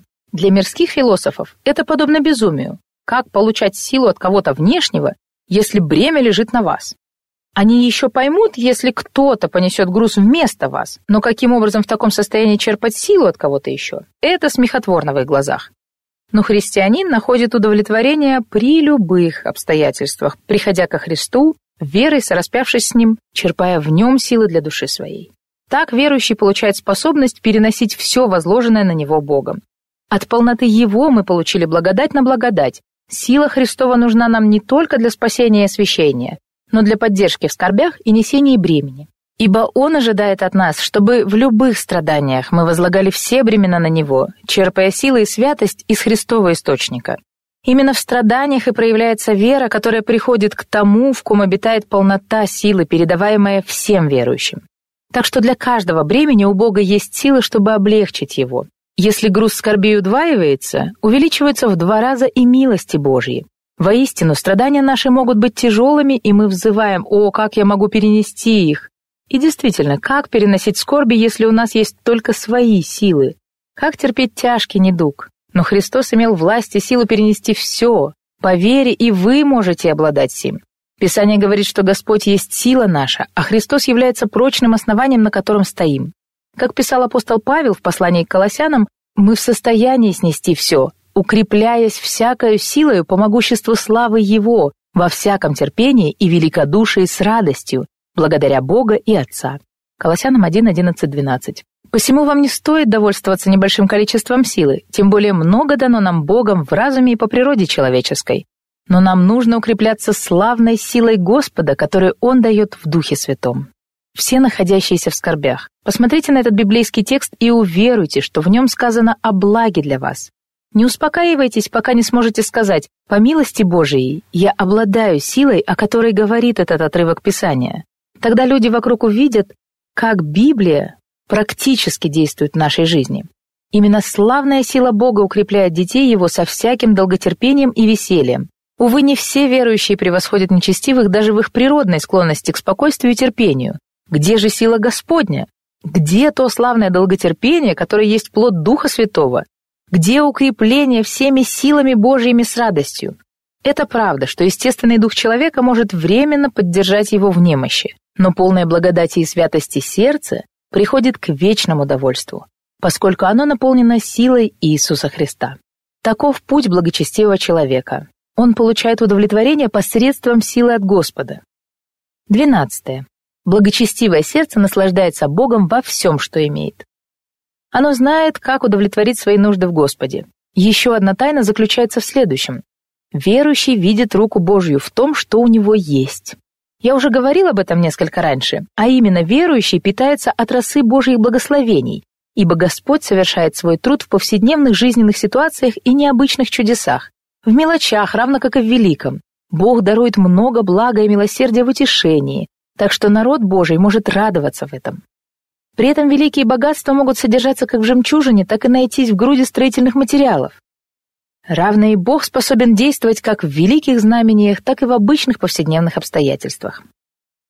Далее, если благодарное сердце живет на Божьей росе и радуется в малом, то что ему делать, если даже сие малое будет отнято от него? Как можно получить что-то из ничего? Но даже если дети Божьи лишаются всего в мире этом, у них есть сам Господь. Также и лишившиеся имущества, возможно, грабители забрали все вещи, и что осталось у них? Разум и умения, которые могут компенсировать все потери. Так и благочестивая душа знает, куда идти, если она терпит лишение. Для нее наслаждение Богом не зависит от объема имения. Душа имеет тот же покой и утешение, которые были у нее и до скорбей, ибо она живет Господом. Но все это есть тайна для плотского сердца, ибо оно живет для себя, а не для Господа. Христианин же знает, как прийти к источнику благословений. Бог для него все во всем. Как сказал Елкана жене своей Анне: «Не лучше ли я для тебя 10 сыновей?» 1 Царство 1:8. Так и Бог говорит благодарному сердцу: «Да, имущество твое разграблено, но не милее ли я тебе, чем 10 домов и 10 сундуков золотом? Разве не должен ты идти ко мне и найтись в богатствах моих?» Какое прекрасное умение быть спокойным, найти в Господе то, что раньше находил лишь в творении. Христианин, как раньше приходил ты к покою? Разве не было творение лишь каналом, который передавал тебе Божье благословение?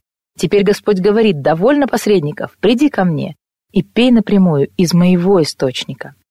Хотя солнечные лучи могут быть скрытыми облаками, но солнце остается на небосводе на своем месте.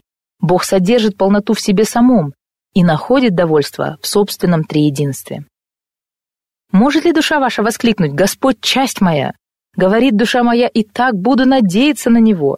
Плач Иеремии 3:24. Можете ли вы быть довольны в той полноте, которую имеет Бог сам в себе? И если внешние удобства будут отобраны у вас, будет ли Бог для вас все во всем? Возможно, Господь хочет, чтобы вы больше любили Его, чем вещи мира этого. Представьте себе человека, в дом которого через несколько труб поступает вода. И вот он находит, что в прачечную поступает недостаточно воды. Что же он делает? Перекрывает воду во всех трубах, кроме одной, по которой будет течь больше воды. Наверное, таким же образом поступает и Господь.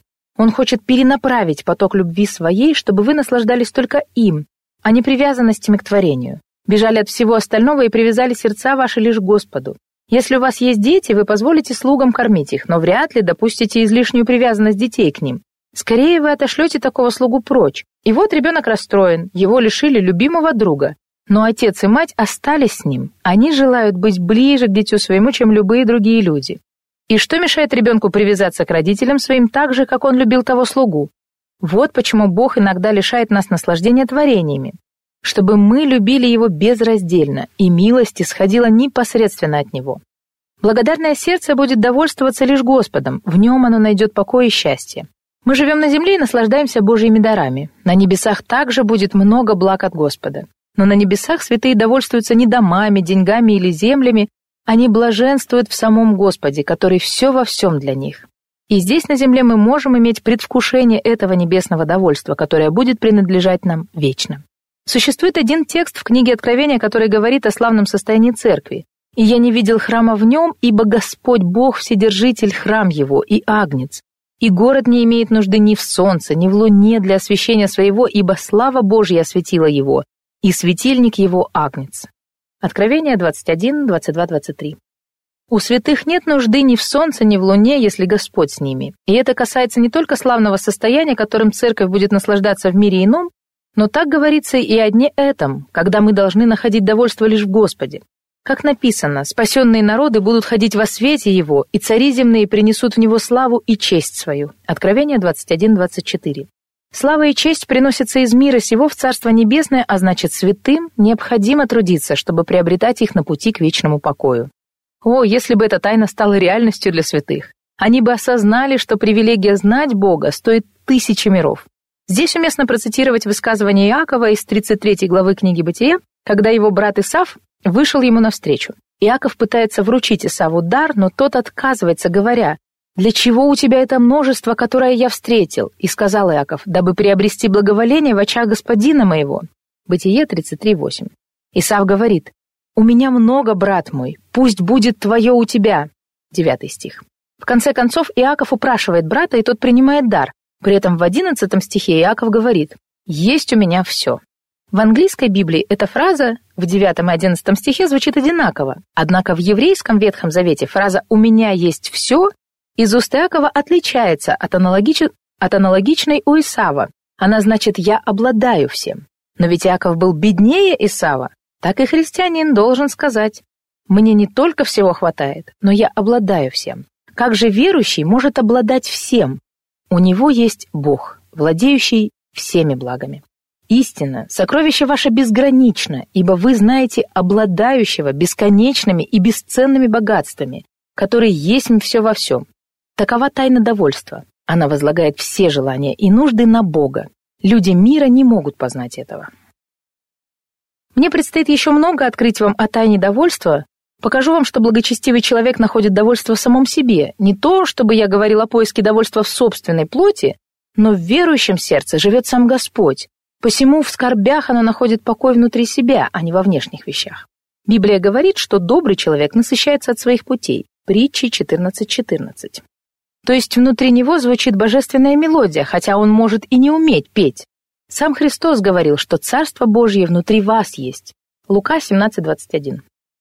О христианине могут плохо отзываться, хулить и порочить его имя, но внутри него есть совесть, которая говорит о вере в Бога достовернее тысячи свидетелей. 13. Благодарное сердце довольствуется заветом с Богом. Люди этого века не могут получить довольство, кроме как через творение. Они не способны понять завет благодати. Далее я опишу, как получить довольство от завета благодати в целом. Потом расскажу о конкретных обетованиях завета, ибо нет такого состояния человека, о котором не говорило бы Писание в конкретных обетованиях или наставлениях. Для мирских людей это неведомо, но благодарное сердце находит довольство в Господних обещаниях, содержащихся в завете благодати. Для начала покажу пример скорби, о котором говорится в 90-м псалме. «Не убоишься ужасов в ночи, стрелы, летящие днем, язвы, ходящие во мраке, заразы, опустошающие в полдень». Псалом 95:6. Никакие друзья не смогут утешить вас в час скорби, как эти обетования. Вы возразите мне, что язвы и заразы приходят и к благочестивым людям. Как же можно доверять этому тексту Писания? Разве не странны эти слова, и не смущают они вас? Отвечу, что во времена закона было много обещаний о внешнем освобождении, но Евангелие благодати делает эти обетования духовными. И хотя я верю, что со всеми верующими заключен завет о жизни вечной во Христе Иисусе, но ветхозаветным святым также было обещано множество внешних, материальных милостей в случае послушания Господу, Недаром в моменты неповиновения в Израиль приходили внешние недуги, болезни, поражения.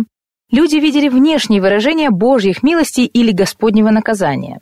Но во времена Евангелия пути Божьей работы с людьми изменились, и мы не можем провести такую четкую параллель между процветанием и благочестием, грехом и страданиями. Так мы должны понимать этот и другие подобные тексты.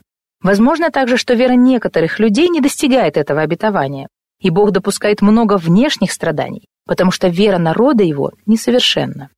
Сие истина как для Ветхого Завета, так и для Нового. Можно сказать, что время жизни первосвященника Захария относится к Новому Завету, и он был поражен немотой из-за своего неверия. Но если вы скажете, что вера его гарантировала ему процветание, то я не осмелюсь сказать этого. Вполне возможно, что Бог сделает верующему благо другим образом. Так что вероятно, что вера ваша очень несовершенна, поэтому вы не достигли исполнения обетований. Итак, когда Бог дает вам свои обетования, Он свободен в следующем. Несмотря на свои обетования, использовать любые средства для наказания. Достигать своих целей через ваши свободы, богатства и жизни. Хотя у христиан есть обетование, что Бог не допустит потери вами небесного призвания. Господь имеет достаточную свободу, чтобы показать через все ваше владение непостижимость своих путей. Но вы скажете мне, что хорошего тогда в этих обетованиях для народа его? То, что вы находитесь под защитой Божьей больше, чем другие. Но что это за утешение, если скорби постигают меня? Ответ заключается в том, что вы можете быть уверены в следующем.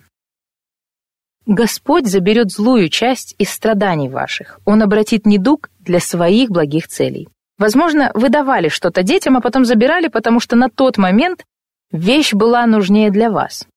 Ребенок тоже спросит: «Папа, почему ты забираешь ее от меня?» Но вы говорите ему: «Я через некоторое время дам тебе гораздо больше». И дитя не думает, что любовь отца к нему хоть на йоту меньше.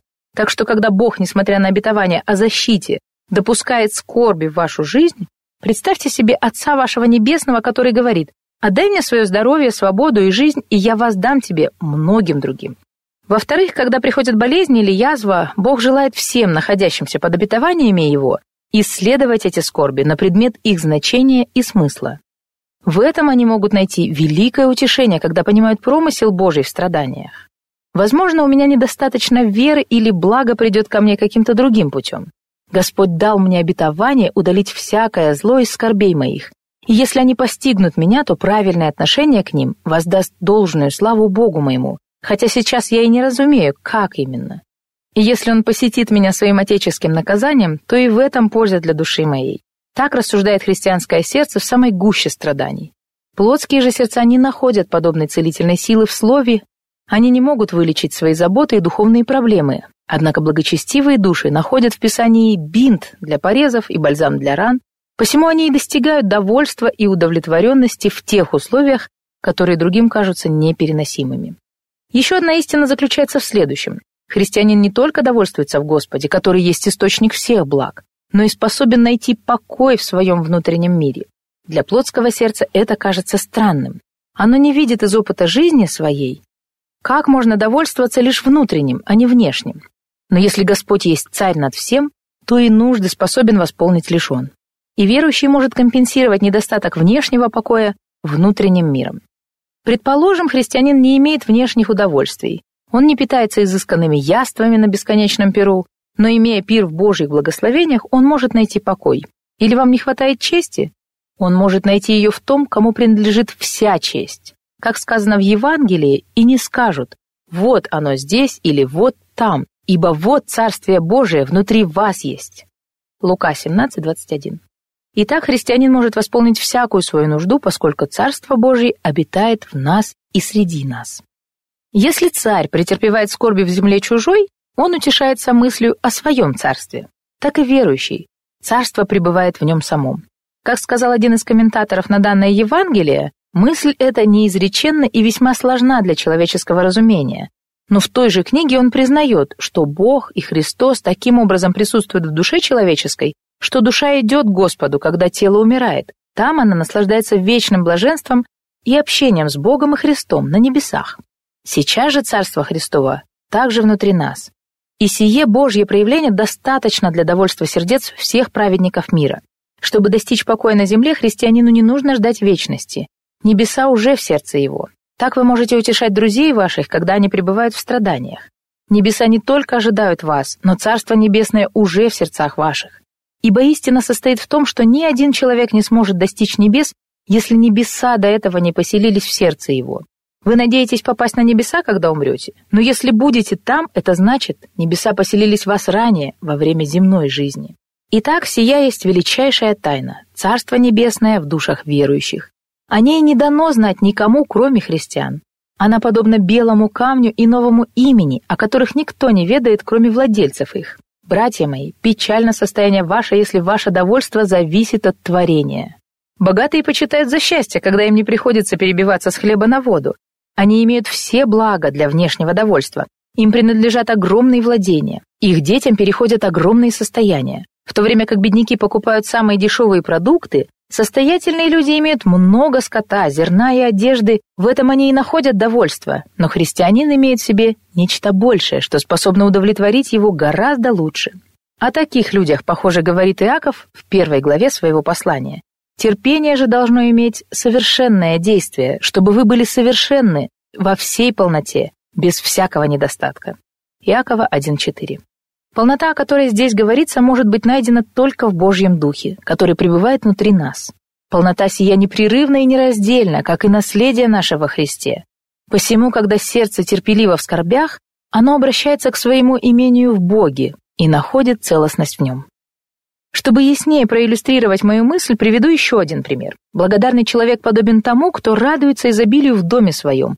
Бог дал ему хорошую жену и детей, прекрасный дом и красивый сад. В общем, все, о чем можно мечтать. Такому счастливчику даже не хочется выходить из дома. Другие, наоборот, желают поскорее уйти, повидать друзей, поскольку дом их полон раздора. Многие жены досаждают мужьям и говорят лишь об их недостатках, посему те уходят из дома. В целом, мы считаем счастливым того, кто может найти покой и удовлетворение в доме своем. Ибо если в комнате вашей плохо пахнет, вы будете стремиться выйти на свежий воздух. Если не находите достаточно понимания и ободрения в доме своем, то пойдете в гости к друзьям. Тем же, у кого дома убрано и уютно, не хочется никуда уходить. Также и плотский человек не находит покоя в духе своем. Августин сравнивал уязвленную совесть со сварливой женой. Такой человек не желает смотреть на себя, но находит удовольствие во внешних делах и вещах. Подобно тому и сосуд с дорогим напитком, если он полон, то не издает громкого звука, пустой же сосуд будет звенеть. Так и благодарное сердце. Полное довольство, оно выдержит много ударов и не будет стенать. Плотское же сердце, наоборот, станет роптать, что покажет пустоту его. Человек со здоровыми костями и хорошим кровообращением будет быстрее согреваться, чем другие. Так и полное довольство и Духа Святого Сердца найдет в себе тепло, чтобы всегда быть удовлетворенным. Как говорил Сенека, «Все переносимое мною будет еще более тяжким, если я не владею собой. Но если я не являюсь бременем для самого себя, то и страдания будут облегчены». Ибо многие переносят скорби по плоти, но самая главная причина их проблем – внутреннее нечестие. Они не обременены грехами своими по благочестию их, что облегчило бы страдания, но нечестие их владеет ими, что усугубляет скорби и обременяет еще больше. Ибо, как говорил Цицерон в своих «Парадоксах», настоящее счастье – это найти покой в самом себе. Но как мало людей знают об искусстве этом. Большинство полагает, что смогут иметь довольство, если только будут иметь то или другое. Но если вы христианин, то будете искать довольство внутри себя и не стремиться исключительно к внешним богатствам. Есть множество людей, которые с молодости стараются быть независимыми и не быть должными никому. Так и христианин может это делать, но в духовном смысле. Не зависеть от всего внешнего в покое своем, ибо сам Бог живет в нем. Верующий может пользоваться удобствами вокруг, но не имеет права быть зависимым от них. Думаю, всякий, желающий жить благочестиво, и иметь близкое общение с Богом, поймет, о чем я говорю. Вы уже осознали, что дух христианина драгоценен, поскольку он может сделать обладателя своего счастливым и довольным. Еще одна истина о тайне довольства состоит в том, что благодарное сердце питается от завета, что для плотского сердца непостижимо. Прежде всего, верующий получает удовлетворение от завета в целом. Приведу один текст из Писания. «Не так ли дом мой у Бога? Ибо завет вечный положил он со мною, твердый и непреложный. Не так ли исходит от него все спасение мое и все хотение мое?» 2 Царств 23:5. Таково замечательное высказывание Давида, у которого не было завета благодати в той полноте, в которой обладаем и мы. Отметьте, что он говорит: «Не так ли мой дом у Бога?». То есть у него на тот момент не было многого для внешнего земного наслаждения, но разве в нем он находит довольство? Нет. Царь провозглашает, что Бог положил с ним вечный завет. Некоторые скажут, что мы малы в Господе. Он в полноте не принадлежит нам, поскольку на дома наши пришли беды. Но можете ли сказать подобно Давиду, что хотя дом мой не благословлен таким покоем и здоровьем, как у остальных, но Господь заключил со мной завет вечный, а значит, я довольствуюсь этим. Что касается сих вещей в мире, я вижу, что они кратковременны и не вечны. Вижу мою семью, в которой все было хорошо, всего лишь неделю назад, но теперь недуг забрал некоторых из них, а остальные пребывают в печали и скорби. Но осознаю, что нет покоя в творении, и Господь заключает со мной завет вечный. В семье моей смятение и беспорядок, но я могу покоиться в Божьих обетованиях, которые дают мне жизнь. Увы, в мире этом нет никакой определенности, ни в чем нельзя быть уверенным, особенно в настоящие времена. Кто может полагаться на богатство свое? Возможно, ранее вы жили в достатке и здоровье, полагая, что так будет всегда. Но проходит день или два, и все это отнято от вас. Поскольку в мире этом нет никакого прочного основания. Вам нужен завет со Христом, чтобы иметь надежный якорь среди волн мира. Он подобен самой надежной страховке для всякого праведника.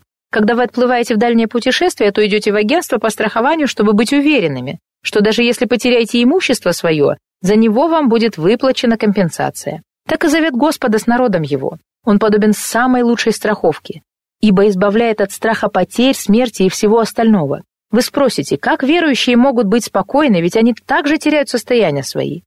Но Бог гарантирует, что придет должное воздаяние и компенсация за все скорби. Давид не был свободен от страданий, он испытывал притеснение от врагов, плотские недуги, многие другие опасности. И посмотрите, что он говорит: «Спасение мое в Боге». Дух его спокоен, он размышляет. Если избавление от опасности придет, то это будет прекрасно, слава Господу. Но истинное спасение мое в Божьем завете. Мне довольны этого. Разве не желаешь ты, Давид, нечто большего, чем просто завет? Ведь у людей мира сего много желаний и нужд. Нет, говорит нам древний праведник. Я удовлетворен сим. Возможно, я не буду иметь всех богатств мира и избавления от скорбей, дом мой придет в упадок, но все это я перенесу в Господе. Теперь вы видите, как благочестивое сердце находит покой в завете. Многие сегодня говорят и спорят о завете благодати, но дает ли он покой душам вашим? Вобрали ли вы в себя всю его сладость? Утешает ли он вас в скорбях? Ибо особым признаком верующей души является его способность возрадоваться в завете с Господом, когда бедствия мира обрушиваются на нее. Как ребенок идет к отцу или матери в минуты опасности, так и благочестивая душа, новая природа влечет верующего к завету, в котором он находит покой и радость. И если сердца ваши сразу же обращаются к Господу в скорбях, это и есть истинный признак действия благодати. Теперь перейдем к особым обетованиям завета благодати. Благодарная душа смотрит на всякое Божье обещание, как на благословение, исходящее из корня завета благодати во Христе. Остальные лишь цепляются за отдельные обетования Писания, но не видят их основания в завете. Христиане же усматривают связь обетований с Господом, дающих их в своем завете. Во времена закона святые уповали на обетование внешнего покоя в большей степени, чем в период Нового Завета, ибо с нами заключен завет иной, нежели с Израилем. Это завет во Христе, относящийся к жизни вечной. Верующий Ветхого Завета уповал на закон, который давал ему много земных обетований в земле ханаанской, однако истинное благочестие в Завете Новом относится к жизни на земле и веку грядущему. Посему мы можем относить некоторые обещания Божьи к нашему земному странствованию, но больше уповать на воздаяние в вечности. Мы доверяем Господу, что Он способен воздать нам духовно, если не материально в этом мире. Ибо если мы слишком полагаемся на земную сторону обетований, то можем придать им больше значения, чем должно. К примеру, приведенный выше текст о язвах и недугах из 90-го псалма не стоит относить исключительно к жизни земной. Вполне возможно, что если бы я жил во времена закона, то имел бы больше уверенности в буквальном исполнении пророчества. Но сегодня пророчество это означает, что Бог до сих пор избавляет от скорбей. И если Он допускает страдания, то в них содержится особый промысел Господень. Приведу вам несколько обетований, которые Бог предназначил для успокоения сердец святых. «Будешь ли переходить через воды, я с тобою, через реки ли, они не потопят тебя, пойдешь ли через огонь, не обожжешься, и пламя не опалит тебя». Исайя 43:2. Хотя обещание сие было дано Господом во времена закона, но и сегодня оно так или иначе действенно для святых, буквально или духовно. Ибо обетование «не оставлю тебя и не покину тебя» Иисус Навин 1.5 мы находим и в Новом Завете, в послании Евреям. Итак, таков путь достижения покоя через обетование. Святые Божьи имеют часть в обещаниях Ветхого Завета, данных праотцам нашим, ибо наследие их даровано им от сотворения мира. Так они могут прийти к довольству, поскольку наследуют все обетования, приведенные во всех частях Писания. Так что слова, сказанные в книге Иисуса Навина и цитируемые в Евреях 13.5, исполняются во всей их духовной полноте. Ибо в послании Евреям сказано не просто «не оставлю и не покину», но в греческом использовано 5 отрицаний – «нет», «нет», «нет», «нет» и «еще раз нет». То есть обетование расширено, дополнено и исполняется не столько в буквальном смысле, сколько в духовном. В книге пророка Исаии сказано следующее: «Ни одно орудие, сделанное против тебя, не будет успешно, и всякий язык, который будет состязаться с тобой на суде, ты обвинишь. Это есть наследие рабов Господа, оправдание их от меня, говорит Господь». Исайя 54:17. И вновь это хорошее обещание для благочестивого воина, но мы не должны воспринимать его исключительно в буквальном смысле. Также здесь сказано «и против лжесвидетельства, всякий язык ты обвинишь». Наследие обетования сего прекрасно, оно выше всякого земного богатства, и пусть родители не оставили вам великолепного состояния, но вы можете покоиться в обещании этом, ибо являетесь величайшим из наследников на земле. Таким образом, вы можете полагаться на обетования Божьи и применять их к себе. Тогда вы будете подобны наследнику огромных просторов, который проезжает по полям, лугам и среди красивых домов, говоря «сие есть наследие мое». Он смотрит на имение глазами, отличными от путника, который просто проезжает мимо земель этих. Так и плотское сердце читает об обетованиях, как об историях, не относящихся лично к нему. Но помните, о благочестивые души, когда вы читаете Писание и находите там обещания Господни, скажите себе «это есть наследие мое, оно принадлежит мне, и я буду жить в нем». Такие размышления приведут вас к довольству, но если же и этого вам недостаточно, прочитайте и другие отрывки. Псалмы 33:10, 36:6, Исайя 58:10. Такова тайна довольства, которая может быть найдена во всем Писании. Перейдем к следующим истинам, которые помогут праведникам иметь покой, не похожий на довольство плотских сердец. 14. Верующий приходит к довольству, созерцая принадлежащие ему блага небесные. Христианин обладает Царством Божьим, как настоящим, так и в веке грядущем. Слава Божья снизошла на него, по вере он принимает ее, и небесное становится земным. Посему даже мученики были довольны в скорбях своих, говоря, здесь нас ждет жестокая доля, но на небесах будет славный пир. Другой святой утверждал, я окажусь на небе в мгновение ока. Посему апостол Павел и говорил, мы не унываем. 2 Коринфянам 4:16. Отчего же ты не печалишься, дорогой брат, ведь скорби твои были весьма тяжелы. Но нет, Павел взирал на грядущую небесную славу, которая гораздо выше всего земного. Во время кораблекрушения у матросов и пассажиров появляются свежие силы, чтобы доплыть до берега, ибо они видят вдалеке маяк, сигнализирующий о близости безопасного берега.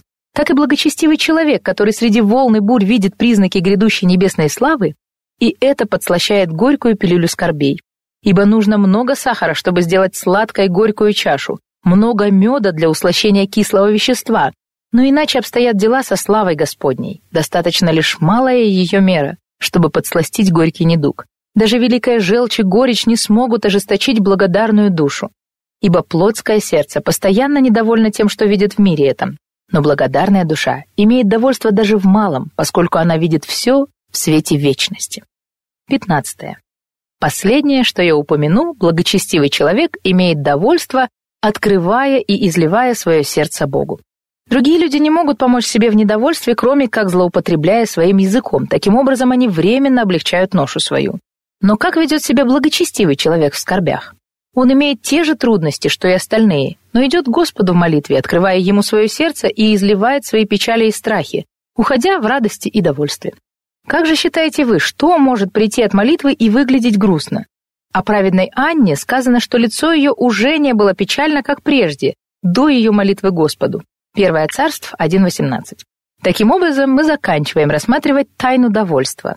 Сложив все истины вместе, вы сможете увидеть величайшую глубину тайны христианского покоя. Глава 3. Как Христос учит довольству. Довольство по своей сути не так просто, как многие представляют его, ибо часто сегодня говорят: «Вы должны быть удовлетворены малым». Но Павел воспринимал довольство как величайшее искусство христианина. И мы увидим, что это еще более высокая тайна, когда познакомимся с теми практическими уроками, которые верующий извлекает из нее. Как же перейти к довольству? Возьмите в качестве примера ученого, который получал образование, нелегким трудом достигал понимания искусств и наук. Но с чего же он начинал изучать языки? Он начал с алфавита, а затем перешел к морфологии, дисциплине в рамках грамматики, изучающей части слов, а затем стал читать книги. Также и христианин. Он обучается в школе Христовой. Ему надо выучить множество уроков, начиная с самых основных. Верующий человек не имеет права быть невежественным в духовных вопросах. Так какие же уроки дает нам Христос, чтобы привести нас к довольству? Первое. Урок самоотречения. Пожалуй, это самый непростой урок. Но и всякий ребенок во время обучения жалуется на трудность предмета. Как сказал мученик Брэдфорд, не усвоивший урок креста не знает даже основ христианства. Школа Христова начинается именно с этого предмета. Не освоившие его не имеют права даже называться истинно верующими. Я говорю об уроке самоотречения, которое смиряет человека и приводит его к довольству. Когда вы бьете по чему-то мягкому, оно не издает ни звука, но твердое тело производит шум. Так и души людей, когда они полны себялюбия и жестокосердны, то в скорбях они производят много шума.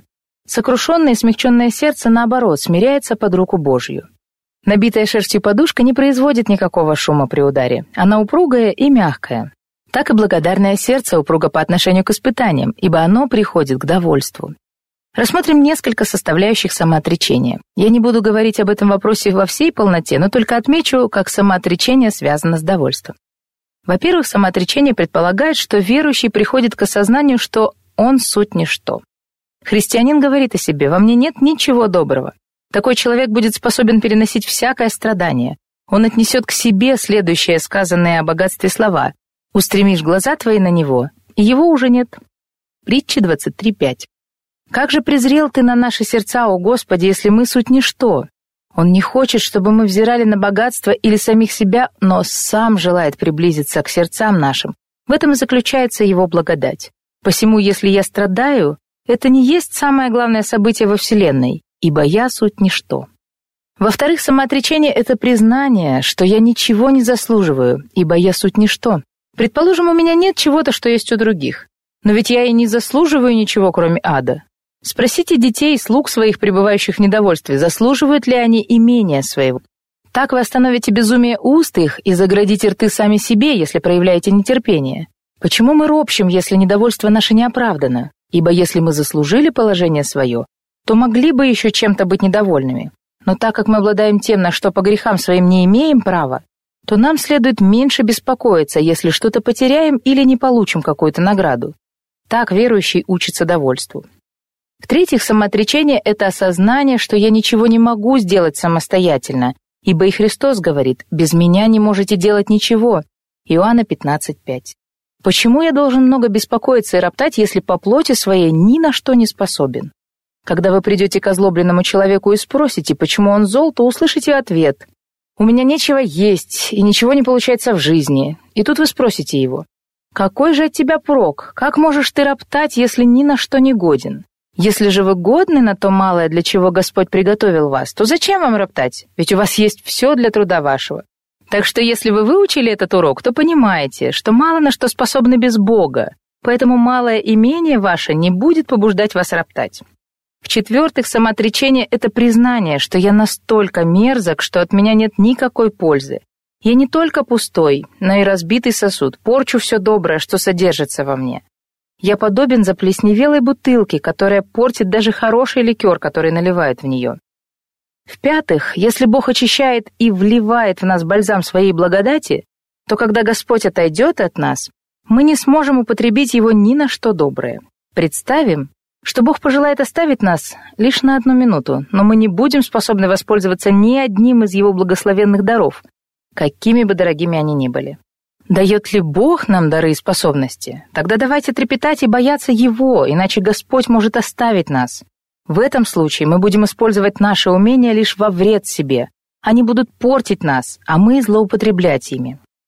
В-шестых, самоотречение предполагает, что по грехам нашим мы хуже, чем ничто, ибо грех делает нас мерзкими, и это гораздо страшнее, чем простая пустота.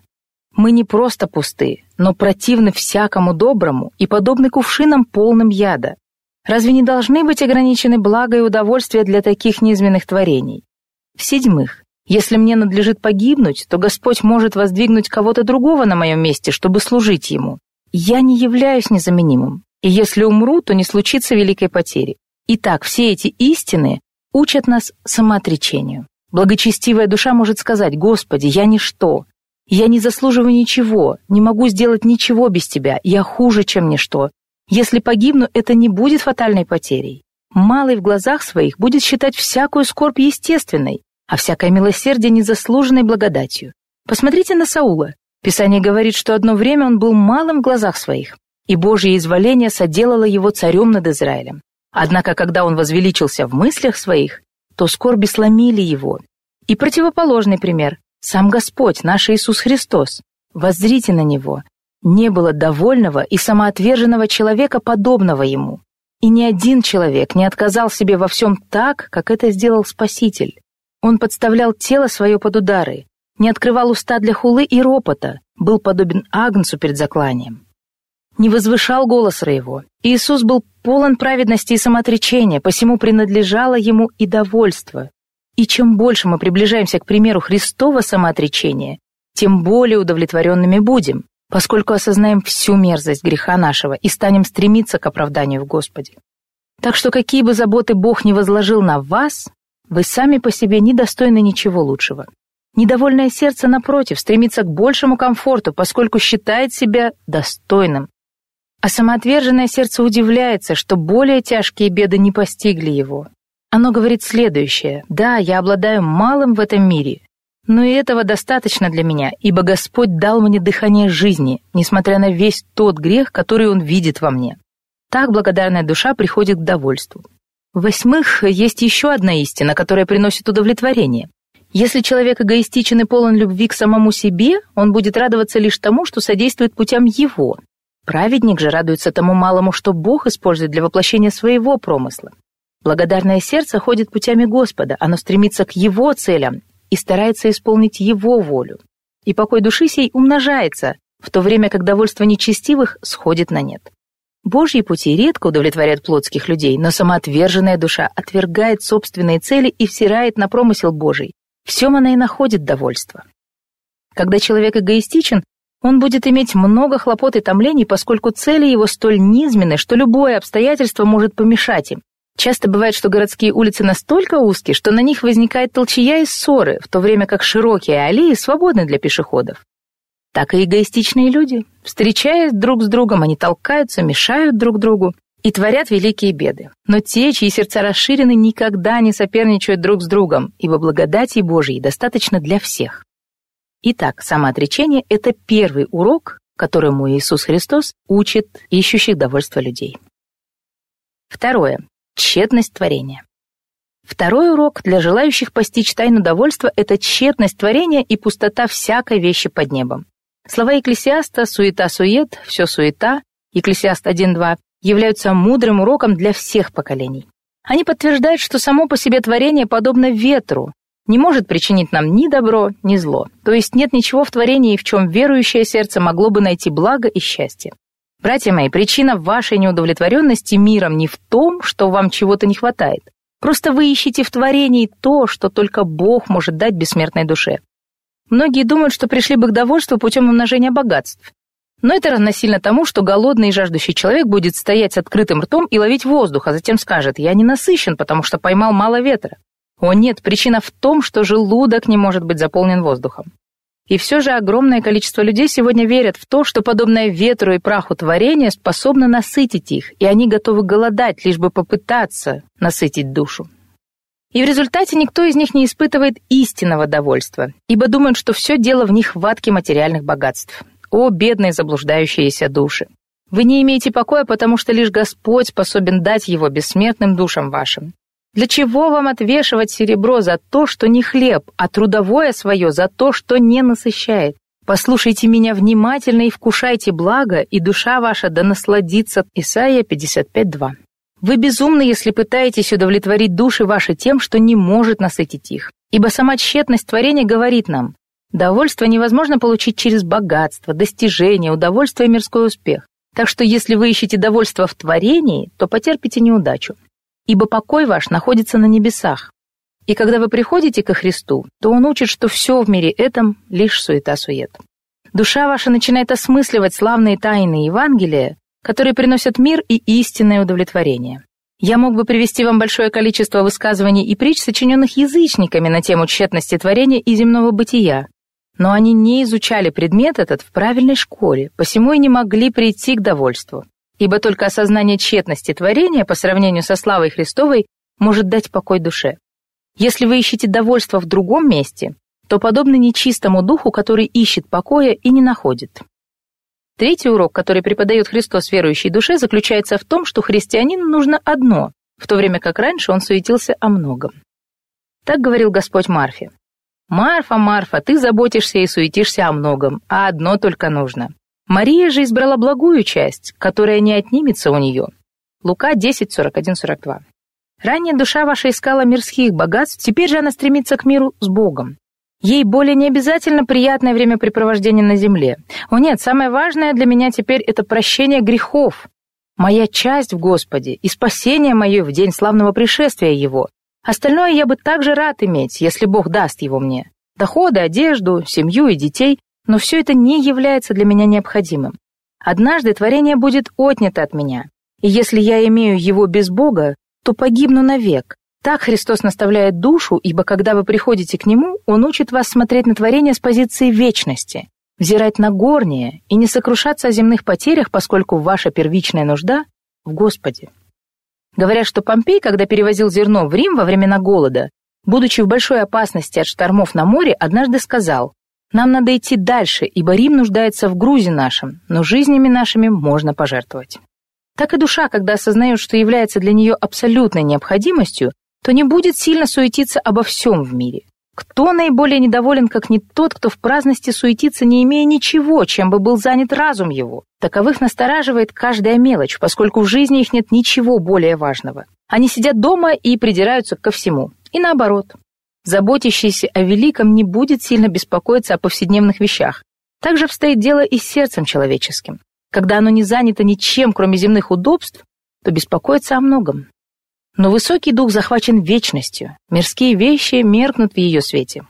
Четвертое. Душа придет к пониманию, в каком положении она находится по отношению к миру. Под этим я имею в виду, что Бог наставляет человека Духом Христовым через то состояние, в котором душа находится в мире. Ибо отношение мое должно быть как у странника и чужака на земле этой.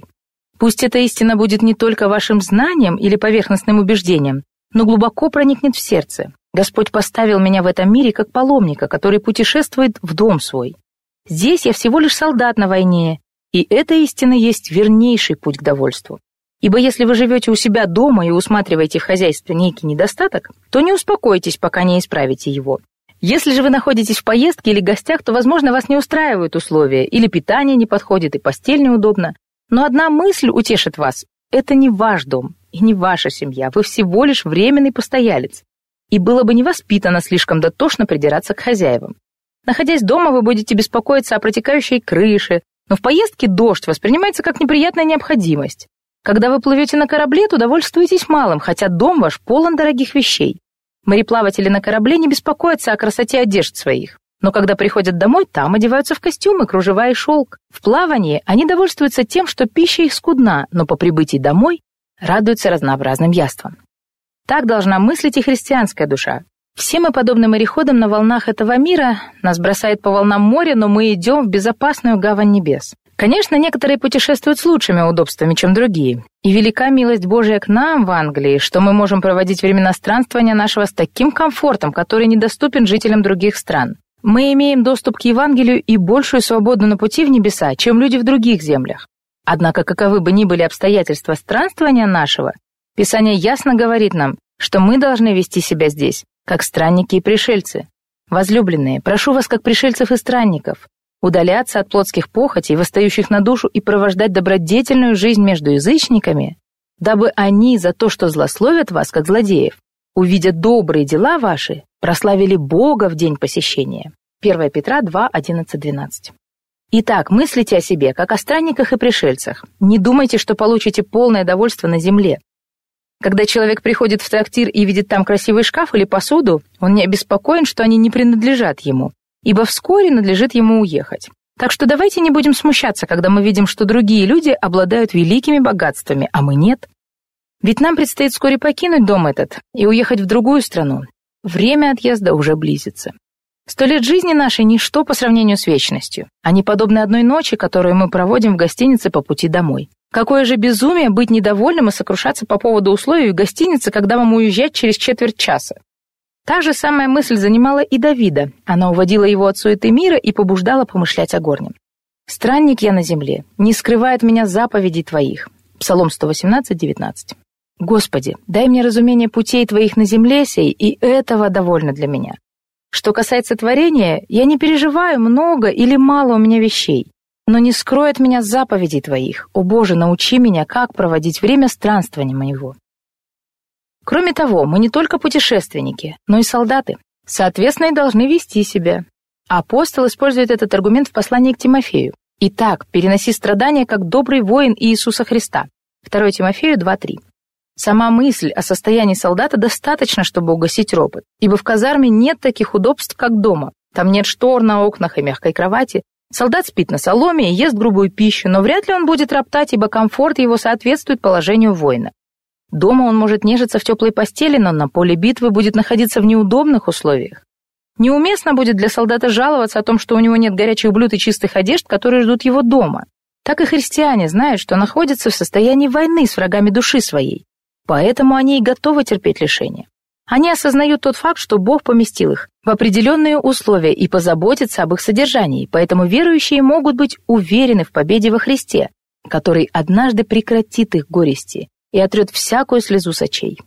Земные воины не знают в точности, победит ли армия их, но христианин понимает, что одержит победу во Христе здесь, на земле, а затем и в вечности. Таков 4-й урок, которому Христос учит душу в школе довольства. Ясно осознать правильное отношение, которое христианин должен иметь к миру. 5. Христос учит нас черпать благо в творении. До этого мы говорили, что творение – это суета, которая не способна дать покой душе. Однако во всякой земной вещи есть и благо. В чем же оно состоит? Разумеется, не в природе самого существа, ибо оно суть щита, но в связи с первопричиной, которая есть сам Бог. Польза от творения состоит не в том, что оно приятно плоти, но в том, что по благости Божьей может быть использовано для благих целей, чтобы я мог больше наслаждаться Господом, быть ближе к Нему и способным на служение для Его славы. О, если бы вы овладели уроком сим! Но ни одно творение не имеет никакого совершенства, кроме славы, которую в него вложил Бог. Польза всякой вещи в мире состоит в том, что посредством ее можно прийти к высшему благу, а именно к наслаждению Богом. Как бы было славно, если бы мы находили довольство в этой истине. Предположим, несколько лет назад человек имел большое богатство, а теперь оно испарилось. Спросите его, в чем было благо его имения. Плотское сердце скажет вам, что польза была в лучших условиях жизни, людской славе, власти, наследстве для детей. Но такой человек никогда не учился в школе Христа, чтобы знать, в чем состояло благо имения его. Так что неудивительно, что он сломлен потерей своей. Но когда христианин имеет опыт довольства, он скажет по-другому. «Если у меня есть богатство, то пусть оно служит Богу. Если Господь доверил мне какое-то имение, то пусть оно будет во благо окружающим. Таково благо богатства моего. И если Бог отнимет все от меня, Он способен воздать мне другим образом. Возможно, Он желает, чтобы я прославил Его в страданиях. А значит, так я принесу больше пользы для Царства Небесного, чем во времена процветания. Так что если я могу принести пользу делу Божьему в моем униженном состоянии, равно как и во времена процветания, то довольство мое так же сильно, как и раньше». На это могут возразить, как можно прославлять Бога в низком положении, равно как и в высоком. Но всякий верующий должен знать, что величайшим проявлением благодати Божьей являются дары Духа Святого. Это правда, что имя Божье может быть прославлено, когда верующий обладает высоким положением в обществе. Оно способно содействовать благочестию и свести к минимуму распространение греха, проявляя качество того, кто призвал нас из тьмы в чудный свой свет. Но и в униженном состоянии, когда имение человека незначительно, он может в страданиях находить пользу. Скорби позволяют Богу восполнить недостаток материальных благ духовными дарами. И если Господь пожелает изменить состояние мое, то я найду благо и в этом. Будете ли считать, что слуги почитают вас, если они не желают перейти от благородного труда к более низкой работе, даже если так нужно вам?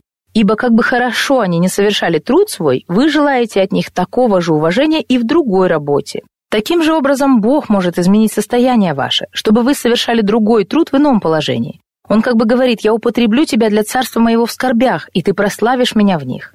Так вы придете к довольству, поскольку благотворение состоит в наслаждении Богом и Его путями, какими бы ни было состояние ваше. Шестое. Христос учит верующего исследовать свое сердце. Христианину нужно познать себя самого, иначе он никогда не достигнет довольства.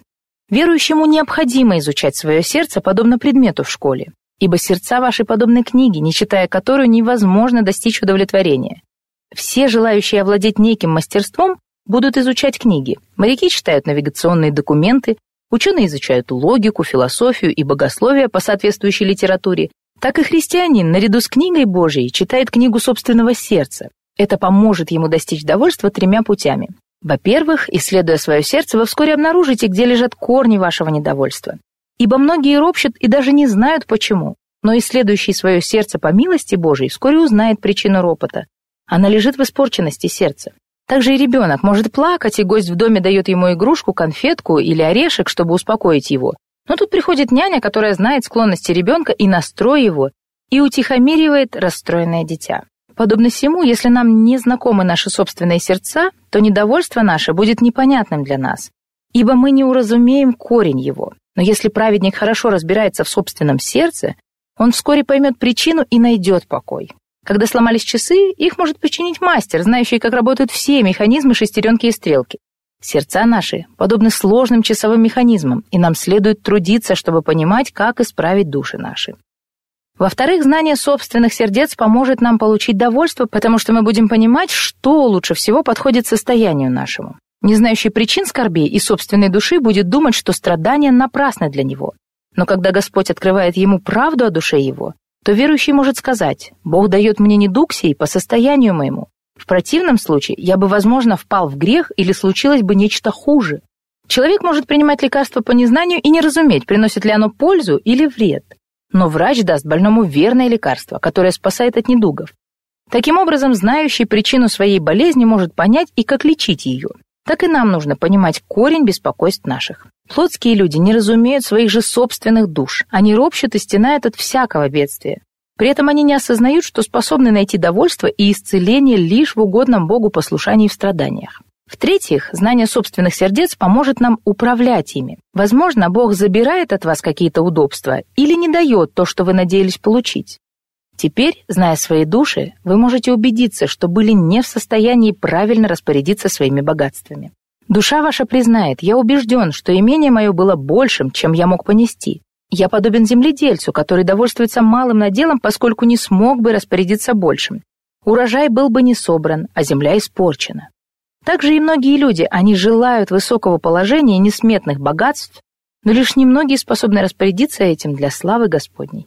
Предположим, одна из ваших дочерей, которой 4 года, плачет о пальто, принадлежащем ее сестре 12 или даже 20 лет от роду. «Почему у меня нет такого пальто, как у нее?» Но если бы пальто принадлежало ребенку, то оно бы волочилось за ней, подобно мантии, и царапало ее лицо. Но когда к девочке приходит понимание, что одежда сестры слишком длинна для нее, она прекращает плакать и успокаивается, ибо достаточно своей одежды, которая ей впору. Если же мы приходим к подобному пониманию в школе Христовой, то скажем: «Почему же у меня нет таких богатств, сколько у остальных? Возможно, Господь видит, что я не могу распорядиться большим имением. Я пришел к мысли этой, поскольку исследовал свое сердце». Некоторые дети плачут, потому что видят красивый нож, он кажется им блестящей игрушкой. Но они не разумеют, что способны справиться силой оружия, не порезавшись. Так и нам не стоит стенать, если мы не сможем верно распорядиться большим имуществом. Ибо если мы ропщим и беспокоимся от того, что чего-то не имеем, мы подобны в чем-то тем людям, которым Христос говорил: «Не знаете вы, какого духа». Лука 9:55. Иоганн Коломпадий говорил о бедности своей следующее: «Я беден, но не так нищ, как хотел бы». Так и верующий понимает, что положение его соответствует состоянию сердца, и, возможно, именно поэтому он не имеет многого в этом мире. Посему, если бы мы все знали души свои, то сказали бы: «Состояние мое лучше для меня, чем какое-либо другое». Седьмой урок, посредством которого Христос учит довольству, — это бремя земного богатства. Никто не способен прийти к довольству, если не усвоит эту истину. Но вы скажете: в чем же заключается эта ноша? Отвечу, что бремя сие велико и требует больших усилий, чтобы нести его. Разум человека должен быть силен, чтобы ему снести силу крепкого вина без опьянения. Так и душам человеческим нужны немалые силы, чтобы жить в условиях процветания и нанести вред собственной душе. Многие сегодня смотрят на блеск и сияние сокровищ земных, но мало помышляют об их бремени. Ноша эта выражается в 4 истинах. Первое. Прежде всего, это бремя бед.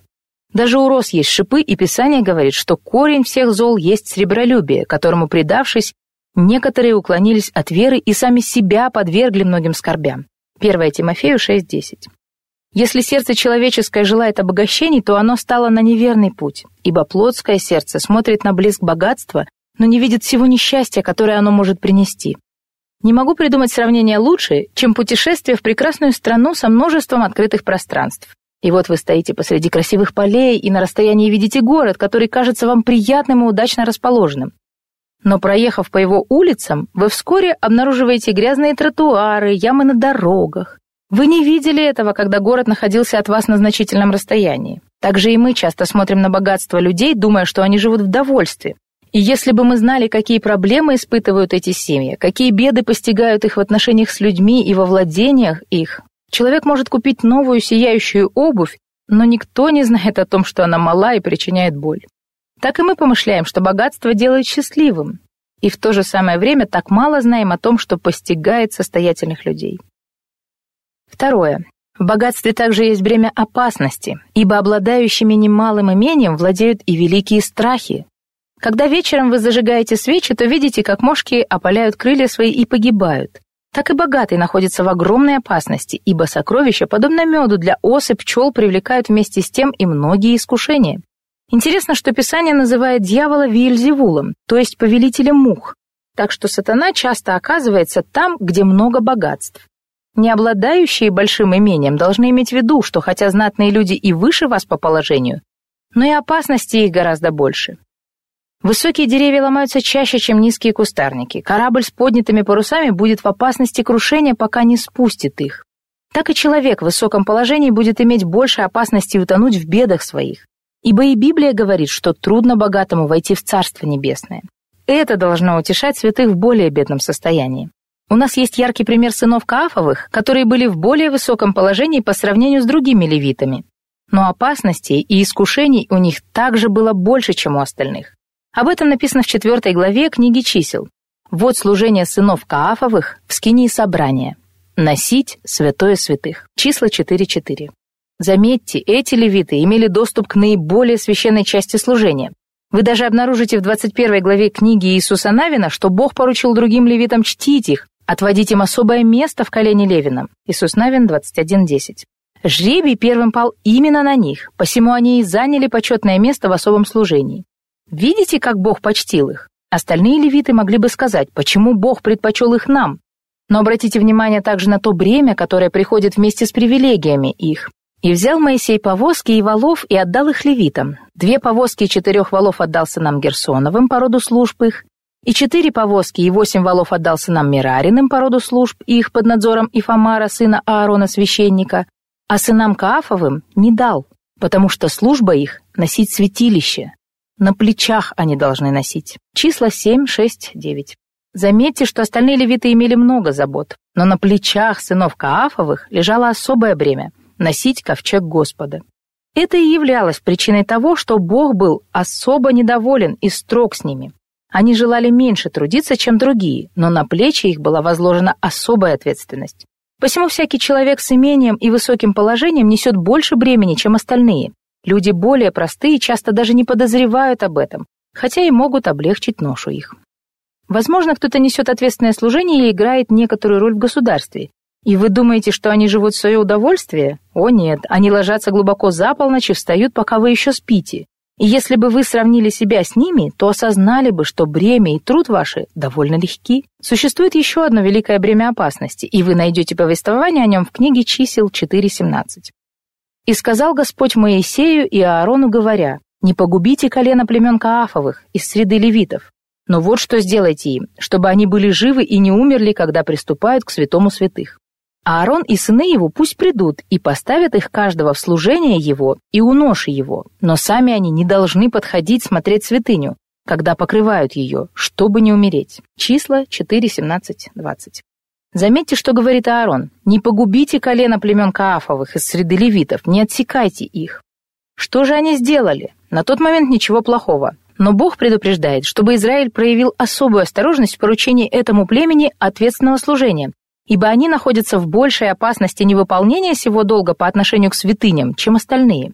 И если они злоупотребят своим положением или тщательно не будут просвещены о долге своем, то им грозит смерть.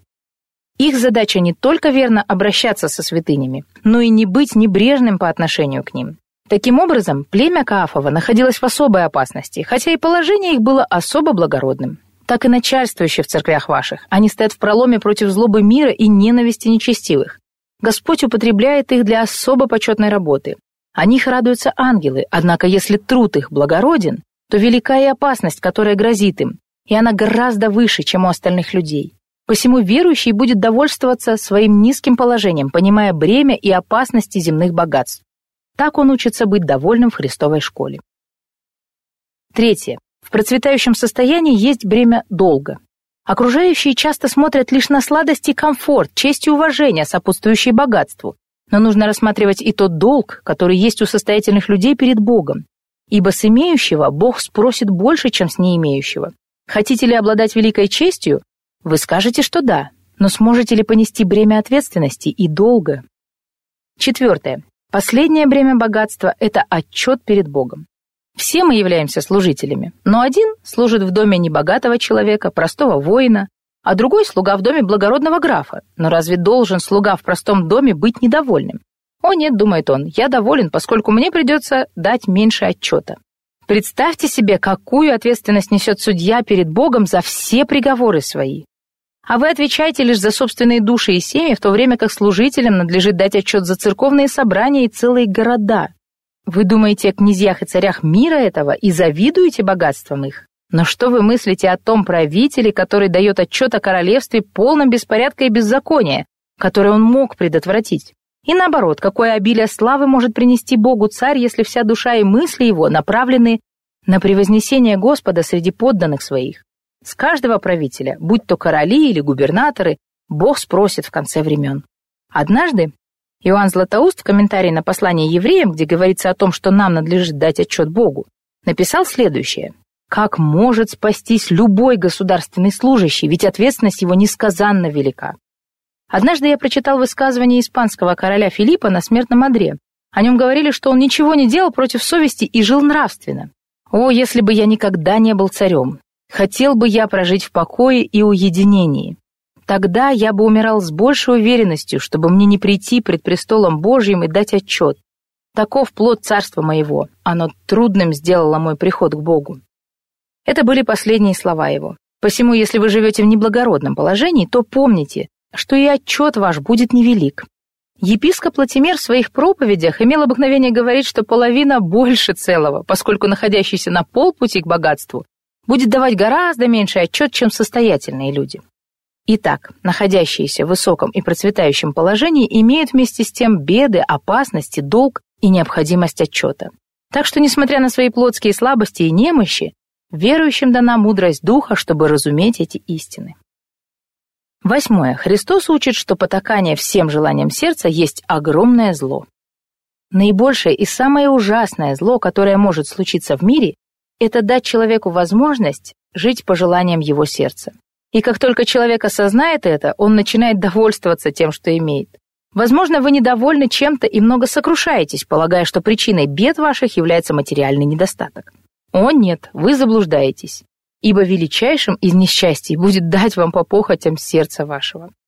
Как написано в Псалме, «Но народ мой не слушал гласа моего, и Израиль не покорялся мне, потому я оставил их упорству сердца их, пусть ходят по своим помыслам.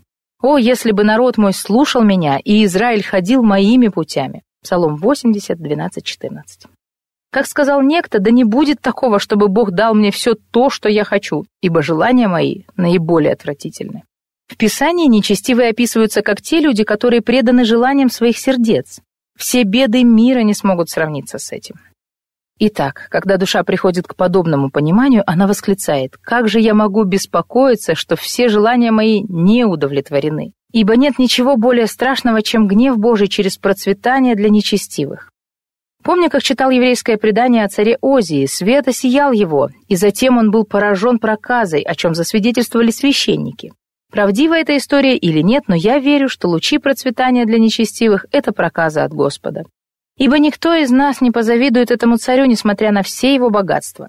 Так и бедный человек может сказать: хотя я живу не богато, но пребываю в относительном здоровье. Зачем мне шикарные бархатные одежды и шкуры зверей, если тело мое поражено чумой? Ибо Господь часто передает чуму своего проклятия через процветание. При этом здоровье человека есть большая милость, чем его богатство. Что же скажем о крепости души? Она гораздо выше благополучия земного. Господь может допустить вам скорби, но дух ваш жив и не ожесточен, он молится и уповает. Внешняя оболочка ваша страдает, но внутренность остается нетронутой. Посему немощные сердца могут найти в этом довольство, ибо когда душа приходит к пониманию, что гнев Божий часто является через удовлетворение наших желаний, то сия мысль успокаивает ее. Если вы страдаете от легкого недомогания или даже сильной зубной боли, а сосед ваш умирает от чумы, как вы можете быть недовольны, что испытываете кратковременные страдания? Помыслите о том, что Господь не дает вам богатства, но не возлагает и язву сердца. В книге пророка Исаии написано: «Тогда блуждающие духом познают мудрость, и непокорные научатся послушанию». Исайя 29:24. Возможно, и вы блуждали духом, ропща о состоянии вашем. И через послушание этим истинам Христос научит вас мудрости. Вы исцелитесь от ропота, гнева и раздражительности, ибо познаете христианское довольство, да научит вас Господь всему духом своим.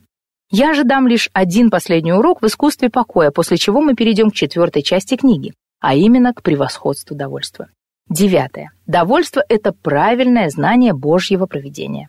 Здесь хотел бы отметить 4 момента. Первое. Универсальность провидения, о котором душа должна знать для прихода к довольству. Ибо мало того, что Божье всевластие распространяется на весь мир в целом, но оно достигает и всякой детали. Господь распоряжается не только царствами, но и семьями отдельных людей, не только историей, но отдельными событиями. Ни один волос не упадет с ничьей головы, а птица не упадет на землю без Божьего ведома. Ничто не постигнет нас, ни добро, ни беды, если на то не будет Господней воли.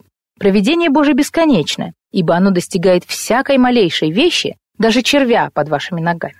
Провидение Божие касается разумных существ в еще большей степени.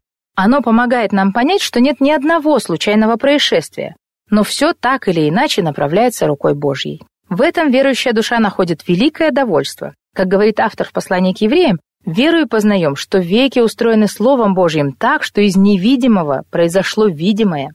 Евреям 11:3. Почему по вере? Потому что христианин осознает, что ничто в мире этом не исходит само из себя и не происходит само по себе. И это мы понимаем верой, а не простым разумом. Второе. Эффективность провидения. То есть его реальность и неотвратимость во всех жизненных ситуациях, что никто из людей не в силах изменить. Мы можем быть недовольны, раздражены или даже пребывать в ярости, но не в наших силах переменить ход Божьего промысла. Некоторые из друзей Иова, когда увидели нетерпение праведника, сказали ему: «О, ты, раздирающий душу твою в гневе твоем, неужели для тебя опустеть земле и скале сдвинуться с места своего?» Иов 18:14. Так и каждый из нас может сказать беспокойной душе: «Можешь ли заставить Бога изменить его совет? Можешь ли заставить Бога изменить совет Его? Способна ли такая мельчайшая вещь, как недовольство ваше, заставить Господа переменить мнение?» Что бы вы ни думали, провидение Божье продолжит свой курс, сила его сметает все на своем пути. Можете ли вы сделать хоть один волос черным или белым, даже если суета ваша будет выше облаков? Поможет ли ваша беготня по кораблю, если буря сделала его неуправляемым и несет его по волнам? О нет, ни один человек не способен изменить провидение Божье своим ропотом и стенаниями. Посему понимание власти и эффективности провидения поможет вам выучить урок довольства. Третье. Бесконечное разнообразие проявлений провидения и одновременно их упорядоченность. Эти два качества стоят вместе, поскольку в промысле Божьем переплетаются тысячи зависящих друг от друга событий. Можно сказать, что в механизме провидения существует множество шестеренок, которые слаженно работают для общей великой цели – совершать назначенное Богом. Мы видим лишь отдельные детали, но Господь смотрит на всю историю целиком. Он подобен часовому мастеру, который знает, как работает механизм в целом, в то время как ребенок взирает лишь на отдельные элементы. Посмотрите, как функционирует провидение. Тысячи шестеренок работают слаженно, а вы не хотите, чтобы в вашей жизни произошло то или иное событие? Но, возможно, без него не произойдет и всего остального. Ибо если в часах остановится хотя бы одна деталь, то и другие встанут. Видите, как все зависит от каждого мельчайшего обстоятельства.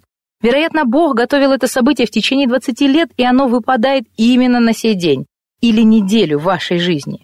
Поэтому в недовольстве и ропоте есть много греховного. Подобно малому дитя, вы желаете остановить одно событие, чтобы нарушить промысел Божий в тысячах мельчайших деталей. О, будьте довольны!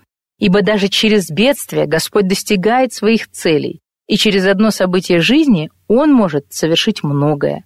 Так христианин учится довольству. 4. Христос учит святых знанию о провидении. Ибо правильное понимание путей Божьих является важным уроком в искусстве довольства. Если мы знаем, что для нас лучше, то и будем следовать за промыслом Бога, ибо Он сам – это лучшее для нас. Когда человек учится жить в обществе, поначалу все нравы и обычаи кажутся ему ненужными и бесполезными. Но затем приходит осознание и знакомство с людскими характерами, историей, принципами отношений. И вот уже некогда странное кажется понятным и даже необходимым. Так и по отношению к Богу. Многие люди не понимают Его путей и даже хулят провидение, поскольку не разумеют того, как Бог трудится среди народа своего. Когда незнакомец приходит в чью-то семью, он может быть смущен царящими там порядками, но знакомые с домом тем ничем не обеспокоены, все кажется им обыденным. Если в дом приходят новые слуги, то поначалу они испытывают недовольство из-за запросов хозяев и отношения других слуг, но затем привыкают. Так и верующие, поначалу им могут быть непонятны пути Божьи, но затем они приходят к довольству. Но что мы понимаем под путями Божьими? Под этим я подразумеваю три вещи, и когда мы познаем их, то не будем более удивляться, что провидение Божье дарует довольствие. Первое. Обычный образ действия Бога подразумевает, что народ Его будет пребывать в скорбях. Бог открыл в своем слове, и это подтверждает опыт жизни множества праведников, особенно в апостольские времена, что от начала мира и по сей день святые будут находиться в страждущем состоянии. Многие сегодня задаются вопросом о причине страданий, особенно когда видят процветание нечестивых и скорби праведников. Но учащийся в школе Христовой осознает, что Бог положил воспитывать народ свой через печали и беды, постигающие верующих. Возлюбленные, огненного искушения для испытания вам посылаемого не чуждайтесь, как приключение для вас странного, но как вы участвуете в Христовых страданиях, радуйтесь, да и в явлении славы Его возрадуетесь и восторжествуете. 1 Петра 4, 12, 13. А значит, как мы можем быть недовольными, если такова воля Божья? Второе. Обычно, когда Бог желает оказать наивысшую милость святым, Он приводит их к униженному состоянию. Похоже, Господь очень часто работает через противоположности. Когда Он предназначает верующим особую честь, Он часто проводит их через скорби. Если это телесная милость, внешнее милосердие, то праведники проводятся через физические скорби. Если Бог желает возвысить человека в глазах окружающих, Он сначала может унизить его в репутационном плане. Сначала Он приводит христиан в смятение, а затем возвышает их сердца. Обычно, прежде величайшего утешения, народ Божий проходит через великие страдания и горести. Те, кто не понимает Господни пути, думают, что Бог оставил народ свой. Но дитя Господа, знающее Его слово, остается невозмутимым. «Положение мое низко», — говорит он, «но Божий путь состоит в том, чтобы прежде великой милости допустить людям и великие скорби». Когда Господь намеревался возвысить Иосифа до положения второго человека в царстве фараоновом, Он прежде низверг его в темницу. Подобным образом, когда Бог желал дать Давиду престол Израиля, Он сначала допустил ему быть гонимым. Наконец, та же участь постигла Христа. Он вошел в славу через страдания. Евреям 2:10. И если сам Господь поступил так со своим сыном, то тем более Он совершит сие со своим народом. Незадолго до рассвета вы заметите, что ненадолго становится темнее, чем обычно. Так и Бог сгущает краски, прежде чем дать свет своей милости. Перед тем, как победить при Нейсби, нация была в униженном положении. В 1645 году парламентская армия одержала решительную победу над роялистами при Нейсби. Осознавая все в таком ключе, вы придете к довольству. Третье. Господь работает через противоположности, обращая зло в добро. Божий путь состоит в том, чтобы великое благо для народа Господнего достигалось через великие беды. Не бывает великого света, если он не сияет на фоне глубокой тьмы. Очень хорошо по этому поводу сказал Лютер. Бог смиряет, чтобы затем превознести, убивает, чтобы оживить, сокрушает, чтобы прославить. Таков путь Божий, который нам надлежит осознать, и искусство для овладения им. Бог приносит жизнь через смерть, радость через печаль, процветание через скорби, благодать через грех, а добро через зло. Когда душа понимает это, уходит ропот и недовольство. Боюсь, многие слышат эти истины в проповеди, но они не научены в школе Христовой, что наибольшее благо подчас достигается через величайшие беды. Глава 4. Превосходство довольства. Завершив исследование урока, в котором учит нас Христос, перейдем к следующему подразделу, а именно к превосходству довольства. Апостол говорит: «Я научился».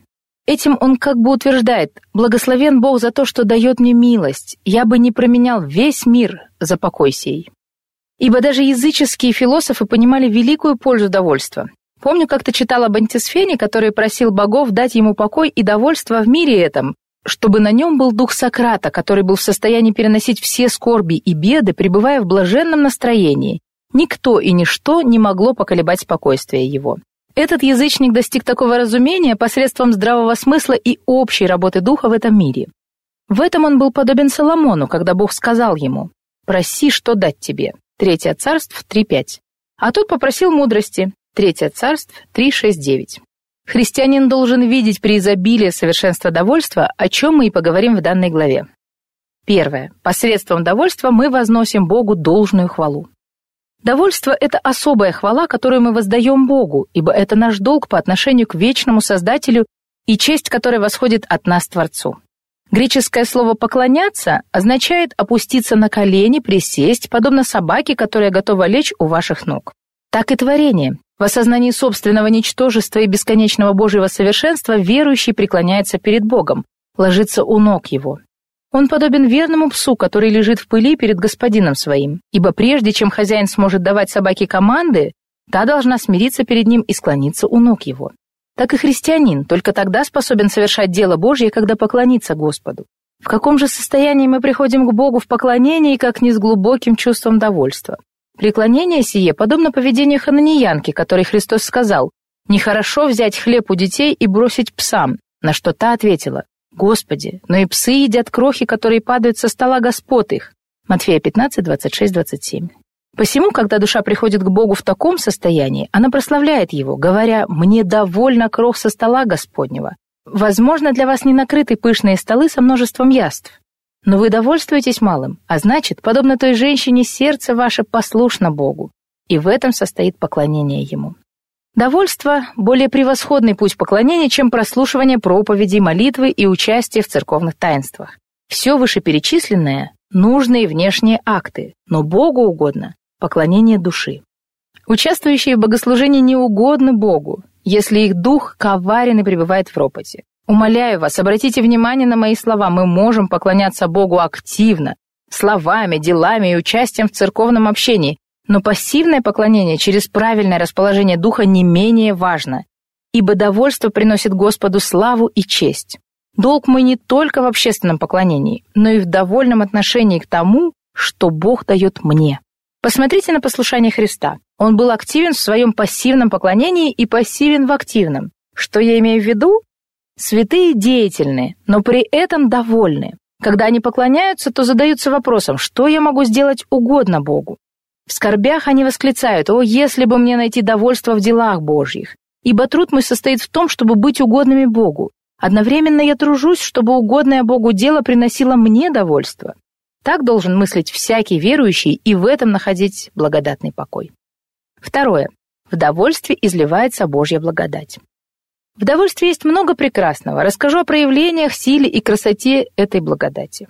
Первое. Проявление благодати.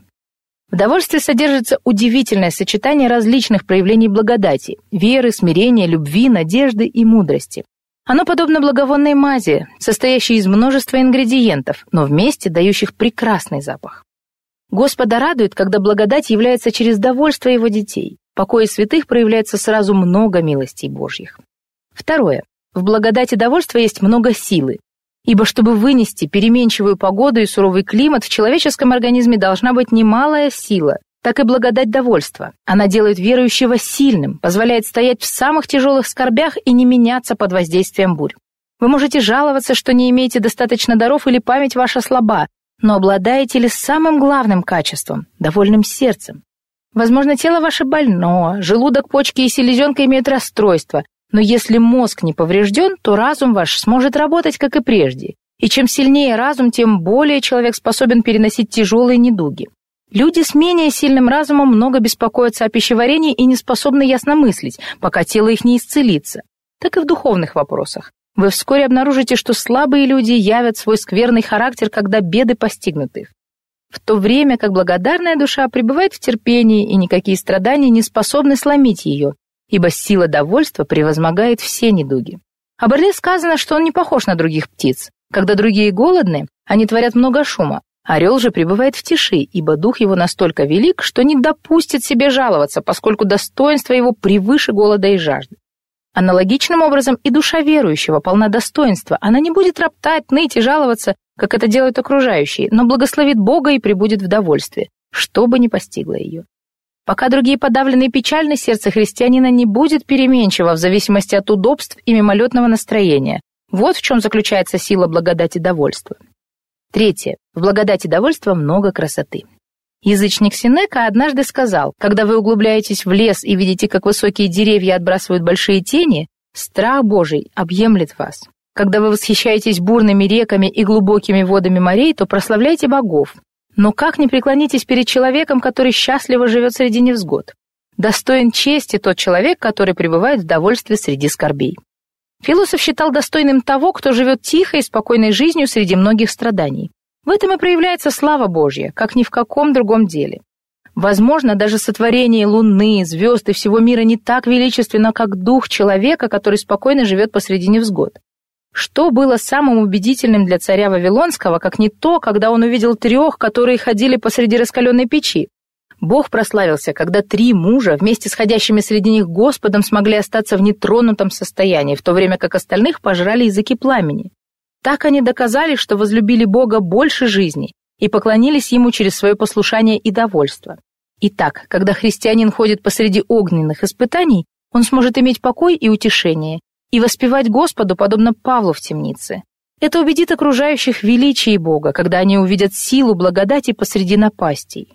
Верующий будет вести себя свято во время недугов, пока другие будут роптать и стенать. Такова слава христианина.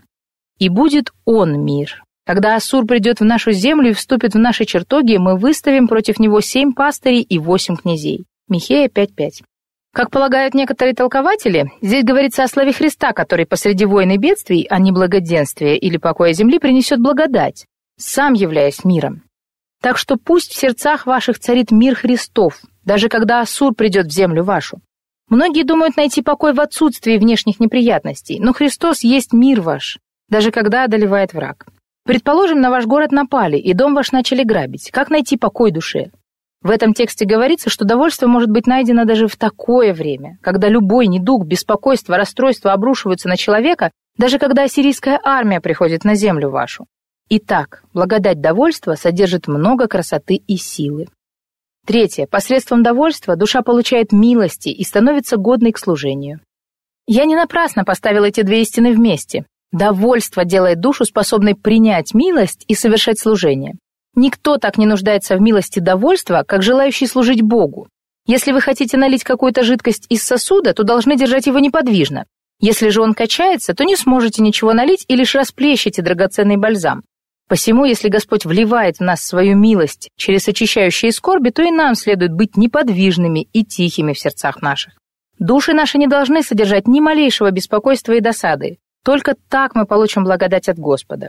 Если ребенок капризничает и бьет ногами об землю, желая получить нечто от родителей своих, то прежде чем что-то дать ему, его надо успокоить. Наверное, вы даже желали ему дать эту вещь, но когда он тих и послушен. Воистину, таким же образом Господь обращается и с нами, подобно как мы с неразумными детьми своими. Когда вы хотите что-то от Него и не получаете немедленно, то сразу же тревожитесь и беспокоитесь. Но Бог, желая явить вам милость, говорит: «Сначала успокойся во мне, а потом в тиши сердца приди ко мне, и я посмотрю, что сделать дальше». Говорю к тем, кто познал пути Божьи. Не так ли Господь обращался с вами, когда сердца ваши досадовали, что вы якобы ничего не получаете от Бога? Не медлил ли Господь с тем, чтобы дать вам просимое? И напротив, когда вы в тиши сердца приходили к Богу и склонялись у ног Его, то получали просимое, поскольку воля ваша совпадала с Божьей. Таково ли прошение ваше? Если да, то Господь окажет вам милость. Заключенный может плакать и стонать, раздирая плоть свою до костей, но это ни на шаг не приблизит его к освобождению и не разорвет цепи рабства. Напротив, пока он не успокоится и не отдаст себя в руки тюремщика, кандалы не падут с ног его. Подумайте еще вот о чем. Если нищий стучит в дверь и в нетерпении ропщет, потому что вы медлите, дадите ли вы ему милостыню? И наоборот, если бедняк подождет в смирении, поскольку не считает себя достойным подаяния, не захотите ли помочь ему? Так и Бог обращается с нашим сердцем. Он не даст нам ничего, пока мы пребываем в ропоте. Но когда сердце склоняется перед Богом, оно скорее получит просимое. Господь говорит: «Вы не сможете быть избавлены из плена вавилонского, пока не успокоите сердца ваши». Четвертое. Довольство необходимо не только для получения милостей, но и для служения. О, тихие и миролюбивые плоды праведности! Вы процветаете и умножаетесь, но только в покое и довольстве духа. Как говорят философы, все движущееся нуждается в недвижимой опоре. Земля остается неподвижной, хотя и моря, и корабли перемещаются по ней. Колеса кареты крутятся, но деревянные оси стоят на месте. Так и с сердцем человеческим. Оно будет двигаться в служении Богу, но должно иметь неподвижную ось. Сомневающиеся и беспокоящиеся не имеют твердого стержня и не способны ни на что доброе, в то время как непоколебимый дух будет полезен для окружающих. Вот почему, прежде чем совершать что-то великое через человека, Господь обычно сокрушает дух и приводит его в тихое и неподвижное состояние довольства, чтобы затем уже поручать ему какое-то занятие. Пятое. Довольство избавляет от множества искушений. О, соблазны недовольных людей! Дьявол любит ловить рыбу в мутной воде. Пословица сия говорит о том, что дух человеческий по природе расположен к недовольству, а значит, люди легко становятся жертвами лукавого. Ибо сатана видит мутную воду недовольного духа, а потом говорит: «Здесь есть чем поживиться», и приходит со своими искушениями. «Как тяжелы страдания твои», — твердит он, — «пойди сим неправильным путем. Неужели не видишь, как ты беден, и что тебе нечего заготовить на зиму? Негде найти дрова, неоткуда взять деньги для детей твоих, а остальные процветают». Так искушает дьявол неутвержденную душу, побуждая ее к ропоту, ибо недовольство — первый путь к нечестию. Можно заметить, что занимающиеся колдовством — это обычные пожилые люди, особенно женщины, которые недовольны своим положением, завидуют соседям и являются легкой мишенью для дьявола. Если они бедны, то он обещает им деньги. Если они мстительны, то он обещает им возмездие тем или иным людям. О, как легко можно поддаться искушению, если дух ваш ропщет. Лютер говорил о Боге следующее: «Господь не пребывает в Вавилоне, но обитает в Салеме». Под Вавилоном понимается беспокойство и замешательство, но Салем — город мира. Подобным образом, Бог не живет в ропщущих сердцах. Он обитает в миролюбивом и спокойном духе. О, если бы всякий мог освободиться от искушения, трудясь ради довольства. Однажды я читал об одном человеке по имени Мариус Курион, которому передали взятку, чтобы он предал свою страну. Когда он сидел дома за небогатым ужином, пришедшие обещали ему немалые награды. И тогда Мариус сказал: «Если я доволен своей скромной пищей, то как можете вы соблазнить меня вашими дарами? Пусть неправедные богатства предлагаются тем, кто не может довольствоваться простым ужином». Так мы можем видеть, что главная причина предательства, будь то в государственной службе или в другом каком деле, это недовольство своим невысоким положением. Ибо довольствующийся малым, хотя он и не одет в богатые одежды, будет надежно защищен от стрел лукавого, желающего погубить его душу. О, в наши времена опасность потерять богатство как никогда реальна, посему ропщущие и беспокоящиеся, живущие без благодати довольства, находятся в особо плачевном состоянии. И положение сие гораздо более страшно, чем внешние угрозы для материального состояния людей. Ибо недовольные люди способны уступить всяким искушениям дьявола и впасть в грех, являясь легкой добычей для замыслов лукавого. Однако пребывающие в покое христиане защищены от действий сатаны. Они говорят: «Пусть Бог делает со мной все, что ему угодно». Дьявол не сможет ничего сделать с ними. Примечательны слова философа, жившего очень умеренно и евшего одни травы и коренья, когда ему сказали: «Как можете вы угодить Дионису таким скудным питанием?» А он ответил: Если я доволен малым, то мне не нужно угождать Дионису. Итак, искушения уже не будут обладать удовлетворенным человеком, подобно тому, как дротик не сможет пробить каменную стену. Шестое. Довольство приносит при изобилии утешение. Ничто не сможет сделать жизнь человека такой сладостной и спокойной, как благодать довольства. Она приносит утешение несколькими путями. Первое. То, что есть у человека, он имеет независимо от творения. Второе. Если Бог возвышает довольного человека, чье положение до этого было униженным, та душа имеет особую любовь от Бога. И приобретение его будет для него более сладким, чем если бы он получил все в состоянии ропота. Господь может дать недовольному человеку пожеланиям его в качестве наказания, но пребывающий в довольстве может утешиться тем, что все данное ему Господом принадлежит ему по любви его. Третье. Довольство дарует покой, поскольку оно может длиться вечно, какие бы обстоятельства ни пытались угасить его. Благодать довольства можно сравнить с фонарем моряка. Когда моряк находится в море, то во времена штиля будет заботиться о том, чтобы лампа эта горела, потому что она может помочь ему во время бури. Ибо внезапно может грянуть шторм, и как печально будет положение корабля, если ему нечем будет подать сигнал бедствия. Так и у многих сегодня. Они обладают светом покоя только во дни благоденствия. Но что случится, когда придет буря скорбей? Однако, если мы, подобны мудрому моряку, то будем сберегать огонь довольства, и тогда в разгар шторма мы сможем принести свет не только себе, но и всем на корабле окружения нашего. Ибо когда во время шторма у вас есть фонарь, вы можете освещать путь всем находящимся на судне. Итак, когда христианин одухотворен красотой довольства, он сможет держать свой светильник горящим среди любых бурь, продолжая светить для Господа и окружающих. О, как утешительна эта истина! Седьмое. Довольство черпает силы из того, что нам не принадлежит. Возможно, не имеющие многого в этом мире обладают большим довольством, чем владеющие большими богатствами. Очищающий воду посредством трав может не употреблять эти травы в пищу, но он получает от них пользу, употребляя чистую воду. Так и внешнее богатство, можно не обладать им и в малом получать довольство. Благодаря торговле и искусству навигации человек может завладеть несметными богатствами Востока и Запада. Так и наука довольства может привести нас к обилию благословений, даже если мы не имеем многого в этом мире. В произведении Плутарха есть примечательная история. К Пирру подошел один человек по имени Синиус, уговаривая полководца отказаться от дальнейших войн.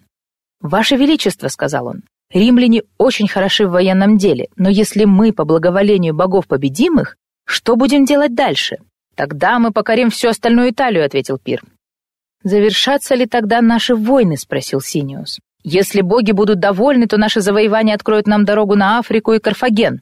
Но, ваша светлость, что мы будем делать, когда добьемся победы и на дальних рубежах? Весь мир будет в наших руках, — вновь спросил Синиус. Тогда Пирр, смеясь, снова сказал ему: «Тогда мы будем в праздниках, пирах и веселье проводить всякий день жизни нашей». И тут Синиус вопрошает: что мешает нам сегодня веселиться и пировать без дальнейшего пролития крови, утомительных походов, опасностей и скорбей, которые мы будем искать за границей своего царства? Итак, вы можете думать, что имели бы величайшее счастье и довольство, если бы получили все богатства этого мира. Но что будет, если вдруг исполнится желание ваше? Думаете, вы найдете совершенное довольство? Воистину вы можете получить покой и без многочисленного имения, ибо искусство довольства состоит не в том, чтобы мы получили все желаемое, но в приведении духа нашего в соответствие с внешними условиями и обстоятельствами. Некоторые не владеют ни пядью земли, но дух их более доволен, чем у обладающих множеством наделов. Я знаю сельских жителей, у которых есть большие наделы земли, но живущих весьма бедно, в то время как арендующие участки вели свое хозяйство более мудро и трудолюбиво. Так и искусство довольства может научиться тот верующий, имение которого не богато, в то время как состоятельный грешник не сможет найти покоя. О, как утешительна и эта истина! Далее я покажу вам, что в благодати довольства содержится больше утешения, чем в любом творении или имении. Человек может пребывать в покое, не имея ничего, в то время как обладающий всем не будет доволен. Вы думаете, что будете довольны, если богатство ваше увеличится? Говорю вам, что никакое творение не исцелит недовольство вашего, что я покажу на нескольких примерах. Первое. Вы думаете, что получите довольство посредством приобретения вещей, но не сильнее ли благодать Божья любого творения, ведь только она может дать его в отличие от земного утешения? Второе. Как сможете вы получить довольство, если даже имение ваше возрастет или положение возвысится, но не переменится сердце? Ибо душу не смогут изменить ни богатство, ни земли, ни веселые друзья. Довольство же делает человека лучше, посему в нем есть более благая часть. Третье. Если человек приходит к довольству посредством удовлетворения своих желаний, он любит лишь себя самого. Но если я удовлетворен промыслом Бога и желаю быть в Его распоряжении, то являю свою любовь Господу. И если я прихожу к довольству из любви к Богу, не лучше ли это, чем эгоистичная любовь к самому себе? Четвертое. Если я доволен только благодаря удовлетворению своих желаний, то, возможно, меня успокаивает одно, но я имею прихоти в другом. Такие люди подобны непослушным детям, которые капризны и прихотливы во многом, что бы ни делали для них родители. Но если я доволен по благодати Божьей и смирил сердце свое, то это делает меня довольным в целом, какие бы лишения я не терпел. Владение чем-то не сделает меня довольным, ибо я сразу же захочу чего-то другого. Но обладание довольством позволит мне быть спокойным в любых ситуациях, чего бы я ни лишился. Таким образом, вы видите, что довольство приводит человека к спокойному состоянию духа, дает утешение, подобное небесам на земле. Ибо что есть небо, как непокой и тишина духа человеческого? Такова неотъемлемая характеристика небесного блаженства. Там есть радость и полное удовлетворение в Господе. Дух довольного человека полон небесного блаженства. На небесах поют песнь новую и благословляют имя Божье. То же происходит и на земле в сердце довольного христианина. Поразительно, но состояние это в некотором смысле даже лучше небесного. Как же так, спросите вы? Есть некоторая доля чести и славы, которую мы можем воздать Богу только на земле, ибо на небе нет ни скорбей, ни искушений. Верующие там не испытывают ни боли, ни страданий. Небо полно благодати и Божьей, и все там поощряет верующего обладать ею. Небожители совершенны и превосходят нас во всем. Но нет ничего, чтобы могло прекратить благодать сию, у них нет никаких испытаний, в то время как люди на земле пребывают в гуще скорбей, искушений и бед. Благодать изливается через их способность находить покой во Христе и Его славе. И все это особая честь, которую Бог может принять только от святых на земле, но ни от кого из небожителей. Небеса не знают никаких соблазнов и слез, они содержат все необходимое для прославления Бога и благословения имени Его. Но как преклоняется перед Богом бедная душа, которая находится в центре испытаний, искушений, скорбей и неприятностей? О, христианин, такая молитва и благословение не смогут быть найдены на небесах. И особая слава воздается Богу именно от святых на земле. Посему будьте довольны, цените покой свой и живите по воле Божьей, не думая, что вы будете избавлены от всех скорбей в мире этом. Иначе вы не воздадите Богу той чести и славы, которую Он требует от вас, пока вы находитесь в теле. Так что будьте смиренны и живите в довольстве, ибо удовлетворение малым – это величайшее богатство, которое вы можете иметь. Тысячи золотых монет не стоят довольного духа. О, душа, скажи Господу твоему: «Да, я не обладаю многим, и ты лишил меня имения моего, но ты открыл мне, что в этом лежит величайшее благо для меня, и дал мне спокойное сердце, чтобы я был в твоем распоряжении». Восьмое. Довольство есть величайшее благословение для души. Благословение довольства распространяется и на благодарную душу, и на все владение ее. В книге Второзакония мы читаем: «Но об Иуде сказали сии: услыши, Господи, глас Иуды и приведи его к народу его. Руками своими да защитит он себя, и ты будь помощником против врагов его». Второзаконие 33:7. В английской Библии буквально «да будет рука его достаточно для него». Примечание переводчика. «Да будет достаточно рука, чтобы Иуда имел все необходимое. Так и Бог дает нам все в изобилии и даже сверх того. Нам принадлежит благословение как части народа Христа, который по плоти произошел из колена Иудина. Господь дает нам все для наслаждения. Но как верующая душа может находить удовольствие в творении, если прежде не найдет его в самом Боге? Ибо многие сегодня владеют немалыми состояниями, но так и не приходят к покою. Благословение Божье состоит в том, что Господь дарует нам достаточное имение, чтобы мы могли найти довольство в нем, изменяя сердце в согласии с нашими условиями». Девятое. Довольствующиеся души могут ожидать награду от Бога. Награда состоит в том, что человек находит довольство даже в неимении чего-то, а не обладании чем-то. Такое отношение приносит много благодати для довольного духа. Люди желают иметь то или другое, получить ту или иную милость от Бога, но способны ли они будут принять все это и смириться? Однако довольная душа будет иметь довольство даже в неимении, ибо благословение придет к ней другим путем. Если душа не будет владеть чем-то, то Господь восполнит этот недостаток миром и покоем. Вы знаете, что говорит Писание по поводу внутреннего послушания. Господь принимает добрые желания детей своих, хотя все мы и грешны. При этом намерение сделать доброе дело также ценно для Господа, даже если совершить его не получится. О, жалующиеся на слабость, вы не способны совершить то, что могут лишь сильные. Но если сердца ваши правы перед Богом, а желания направлены на добро и служение ближним, то вам принадлежит величайшее благословение Божье. И даже если вы не в состоянии что-то сделать, помните, что состоите в завете благодати с самим Господом и будете иметь награду от Него. Подобно тому, как нечестивый будет наказан за все беззакония свои, так и верующий, он будет вознагражден за все страдания, добрые дела, мысли, намерения и мотивы.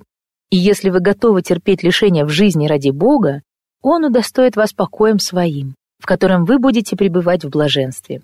Посему посмотри на себя, христианин, как многим ты обладаешь, имея очень мало в этом мире. Как отлично твое положение от прочих в мире. Ты владеешь небольшим имением, но за свое благочестие получишь награду. Здесь, на земле, и затем в вечности. О, сколько богатств Бог дал тебе! Довольствуйся в них и живи в покое. 10. Наконец, посредством довольства душа приближается к Богу настолько, насколько это вообще возможно. Когда мы с вами разбирали один текст, то говорили, что довольство может толковаться как самодостаточность. Благодарное сердце имеет довольство в себе самом, и разве не в этом заключается величайшее счастье и Божье благословение? Достаточность предполагает, что человек находит довольство во всем, ибо сам Господь обладает достаточно в самом себе, а значит и совершенным довольством, ибо имя Ему Эль-Шаддай. И вот теперь вы способны приблизиться к сущему. Как вы можете стать причастником божественной благодати в целом, будучи христианином, так и это совершается особым образом через благодать христианского довольства. Ибо даже если в мире не останется ни одного существа, и все творение будет уничтожено, Господь останется тем же блаженным Богом, Его положение нисколько не ухудшится. Как же мы можем быть недовольны, если теряем какое-то творение, и Бог забирает его от нас? Благодарное сердце будет спокойным даже в отсутствии других существ и не станет более несчастным, чем в этот момент. Предположим, вы останетесь в одиночестве на земле, и все творение будет отнято у вас. Как поведете себя? Верующее сердце знает, что Бог живет в нем, посему останется таким же довольным и счастливым, как и ранее. Итак, довольство обладает огромным превосходством.